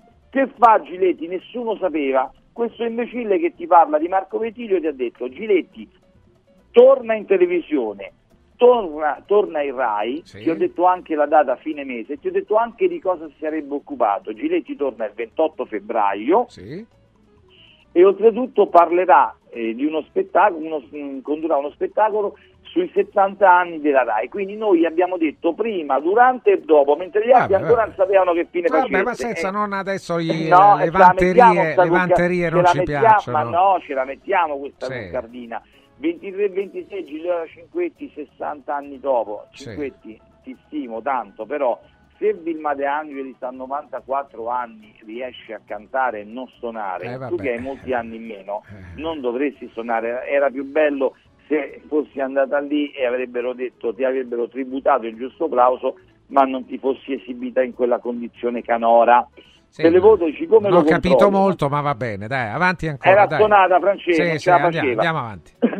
Allora, Amadeus ha ottenuto non il 74%, ma nell'ultimo secondo, per gli ultimi 20 minuti della votazione per, per pronunciare chi è il vincitore del, del Festival di Sanremo, Sì. l'89%, Mamma cioè ti rendi conto Francesco, l'89%. Erano tutti lì, insomma. Andiamo avanti, bypassiamo eh, e andiamo a domenica alle 9.40. Sì. Tu sai benissimo che la sera va in onda, va in onda l'amico Sigfrido Ranucci con Report e fa molto bene, ma alle 9.40 Federico Russo, giornalista, è il conduttore del clone di Report, che era praticamente mi manda Rai 3, Sì. ma anche la stessa voce, la stessa barbetta sotto mento c'ha questo qua, Ma capito? Sembra di sa? vedere Sì. Report prima, Sì. poi 9.50, uno di domenica, uno mattina in famiglia, Monica Setta, chi intervista l'onnipresente, il compagno dell'avventura che praticamente ha preso e volato e è tornato a Roma in un battibaleno per non essere non presente e dice a parte il vincitore, chi è che ha lasciato il segno nel Festival di Sanremo? Sai che ha risposto Giovanni Terzi? A parte la mia compagna Simona La Fiorella Mannoia, a parte la moglie, ma tu ti rendi conto? Eh, ma tutti ormai, ma ormai questo è l'andazzo, Ma scusami. Eh. Ma dai, La- Angelina Mango, Sì, il familismo, brava. il familismo ormai. eh, Vabbè, sì, sì. Andiamo Sì, perché noi allora i parenti nostri sono stronzi. No, i nostri non valgono nulla, Eh, no, eh, no, eh, no, certo, niente. certo. So, so de, qui- de quinta mano, so. Allora, non c'entrano. Andiamo. Angelina Mango, Sì. carina, gradevole anche esteticamente, ma non ne facciamo un'eroina. Perché adesso il papà e la mamma vengono esaltati, è tutto commovente, mi va tutto bene, ma la storia non è così. Sono dei falsi, bugiardi, irriconoscenti, perché parliamoci chiaramente, Mango, Benavita, non sono filati, sia i media che i grandi eventi, non l'hanno mai guardato, a parte i fans di sempre e gli amici storici di Lago Negro. La madre, Laura Valente, è stata per nove anni la vocalis di Mattia Bazzar, va bene?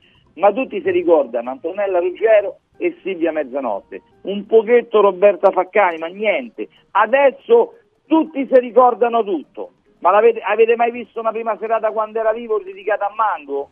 O un tributo alla Valente per i nove Beh, va detto, Mattia- Franco Battiato è l'unico che, che, eh, Dai, si dai, ricordò dai. di lui. Eh, eh, I duetti, eh, Luciano, Luciano, se fossi stato più pronto, il duetto Battiato-Mango sarebbe stato Eh. piacevole ascoltarlo un attimo. Andiamo Allora, avanti, Marco. Andiamo avanti. 15.36 Sì. di domenica Sì. Maraveni è ospita Loriana Bertè e Sì. dice sei la vincitrice morale, Sì. la vincitrice morale del festival. Sì, sì, e allora la gli ha detto senti bella mia, mi sono rotta le palle di essere la vincitrice morale, volevo vincere. Ha ragione, detto. ha ragione lei. Allora, Mara Venier, che si fa chiamare zia Mara con sta Z sdrucciola, quando arriva Angelina Mango, non gli devi dire hai vinto meritatamente, ci hai fatto commuovere, gli devi dire secondo me la vincitrice morale era la Bertè Bravo. e tu hai vinto, non devi fare ognuno gli dice una Bravo, cosa, bravo, capisci? hai ragione. Poi consiglio alla Bertè, consiglio alla Bertè e il suo entourage. Dal Michela dice: lei- Stai attento, Marco, a quello che dici. La Venier Eh, perché- non si tocca. La Venier non Perché- si tocca. E che, e che è? E che è? Eh, vabbè, no, regina non si tocca. che si può No, ma non è la Venier è al di sopra di avrà ogni. un bello scettro in mano da No, regina, no, no, non no, è la regina. è una regina, allora, è una regina. Allora la Bertè voleva partecipare, avrebbe voluto partecipare all'Euro Song Contest perché dice voglio andare a rompere le palle a Björn Borg, il mio ex marito, e creare problema a Carlo Gustavo XVI, re di Svezia. Allora, siccome ci puoi andare all'Eurosong in Svezia a Malmò a maggio solo Sì. se vinci il Festival di Sanremo, ti dico io, ti hanno strutturato male e consigliato peggio perché se avessi partecipato con la tua meravigliosa canzone, perché mi è piaciuta molto, insieme a quella di Ricchi e Poveri, a una voce per San Marino, avresti vinto e saresti andato, come ha fatto l'altro anno Achille Lauro, di diritto per un posto al, all'Eurosong Festival a Malmò, perché chi vince San Marino, come il Festival di Sanremo, ha un posto a disposizione, ti hanno consigliato male, ok? Alle 16.02 Mara Veniere ci sorprende, non ci sorprende perché dice eh, ho chiesto una domanda a tutti, forse ho posto, forse Eh, ho vabbè, fatto una sì, domanda a tutti. Uno No, si ho può anche sbagliare. Dai, Barbara dai. dice: Marco, hai visto Peter Gomez e Roberto D'Agostino in diretta eh, Sì, in tv che hanno su detto che 3? lo prendono, che lo No. prendono on board, che hanno detto che quelli lo prendono on board. No, che hanno detto, hanno lo detto loro, ma che lo loro. e Marco Ma- Mengoni sono gay Eh. dichiarati, ma non è vero. Ma questo che fa? Non lo Ma hanno che- dichiarato che- mai. No, Non- ma non mi lo pare hanno che- dichiarato, ma che, ma che fanno come Federico Fashion Style quando parlava il mio Vabbè, ho amico, capito, ma no, non l'hanno dichiarato però, dice, scusa. no, poi- poi che dopo- significa no, gay dichiarati? Fede- Federico gay dichiarati, poi cosa si- Marco, cosa significa gay dichiarati? che ammettono di amare E non l'hanno fatto. ma non lo hanno fatto, però si presuppone, in, mo- Sì. in molti lo presuppongono. Ma sì, allora, questo va bene, faccia- oh, eh, fammi parlare però. Sì. Hai visto quando dicono, ti ricordi quando dicevano Federico Fashion Style, ma tu sei Sì, gay? No, sono scopatore, ho i figli, eh, ho la figlia. Poi dopo, ricordate quell'amico gay? Ero io quello che lo prendevo on boarding, che non c'è niente di male, ma perché ti devi incazzare se poi te lo chiedono prima, quando poi lo ammetti te? Lo dicono gli altri quereli, te lo dici da solo, va tutto bene. Che vuol dire che due mesi prima che tu fai outing sei un'altra persona e gli altri sono stronzi a chiedere? No, guarda, io posso dire per me i miei migliori Dai. amici sono gay, Marco, oltre a te ho tanti altri Certo, amici e certo, posso dirlo sì, tranquillamente, non tutti ho, non ho problemi. così, però Sì. poi dopo vengono presi con eh, de- dei fuori onda o delle cose dove Sì. dicono no, ma quello è un gay, non stai- eh, capisci vabbè, Francesco? ma- Poi, no, ma ti pare? Sì, sì, Prima si comportano male, i miei migliori amici poi sono gay. Vabbè. Geolier, Geolier. Geolier, accanto a Mara Venier, eh, la Venier dice ma tu sai che io in un'altra vita sono stata napoletana? Adesso tu ci canterai io per te e tu per me. E quello dice sì, però dillo alla napoletana, quindi non sei stata, manco, manco il napoletano gli ha detto conosci, capito? Eh, vabbè, Andiamo via. dai. Poi quando dice Sì. la Venier chi ha fischiato ed è andato via non è corretto. Bella mia, tu stavi là insieme a Amadeus e te Fiorello. Avreste dovuto dirlo quando hanno fischiato e quando se ne sono andati. In quel momento, non dopo i fuochi. Capisci? Invece lì tutti zitti a catena e muti sono stati, non va bene. Poi io dico una cosa, hanno messo delle persone, no? delle persone a eh, fare dei col- dico colleghi, giornalisti, che eppure poi se lo, se lo sono, nella tribuna dei giornalisti preposti a parlare con gli artisti, Pino Strabioli Eh, ha affermato sì. sì, altro, sì, altro, una- altro saltellazzo, anche il balla al saltarello, e forse anche un po' di pizzica. Vabbè, andiamo Anche- avanti Marco, dai. ha, ha affermato di non conoscere Geolier. Cioè, Eh, vabbè. è come se un chirurgo nel momento di operare afferma di non conoscere No, vabbè, che c'entra? Scusa, Così, Strabioli mica altro- si occupa di una- musica. Un altro, un altro ha detto ai Rama. Sì. No, Strabioli ha fatto, ha fatto anche il programma di musica. Eh, comunque hai Morgan, ragione, eh, sta lì, se no che ci sta Allora, a fare lì, certo, hai un altro ragione. dice ai Rama, ma che ti è successo? Hai cambiato look, sei più pulito. Che vuol dire che è sporco e lucido? Che ti fate? La Dobbiamo vetrata? chiudere! Dai, venerdì la frase del giorno, grazie a Marco Vittiglio, grazie a tutti. Tra poco Radio Radio, lo sport.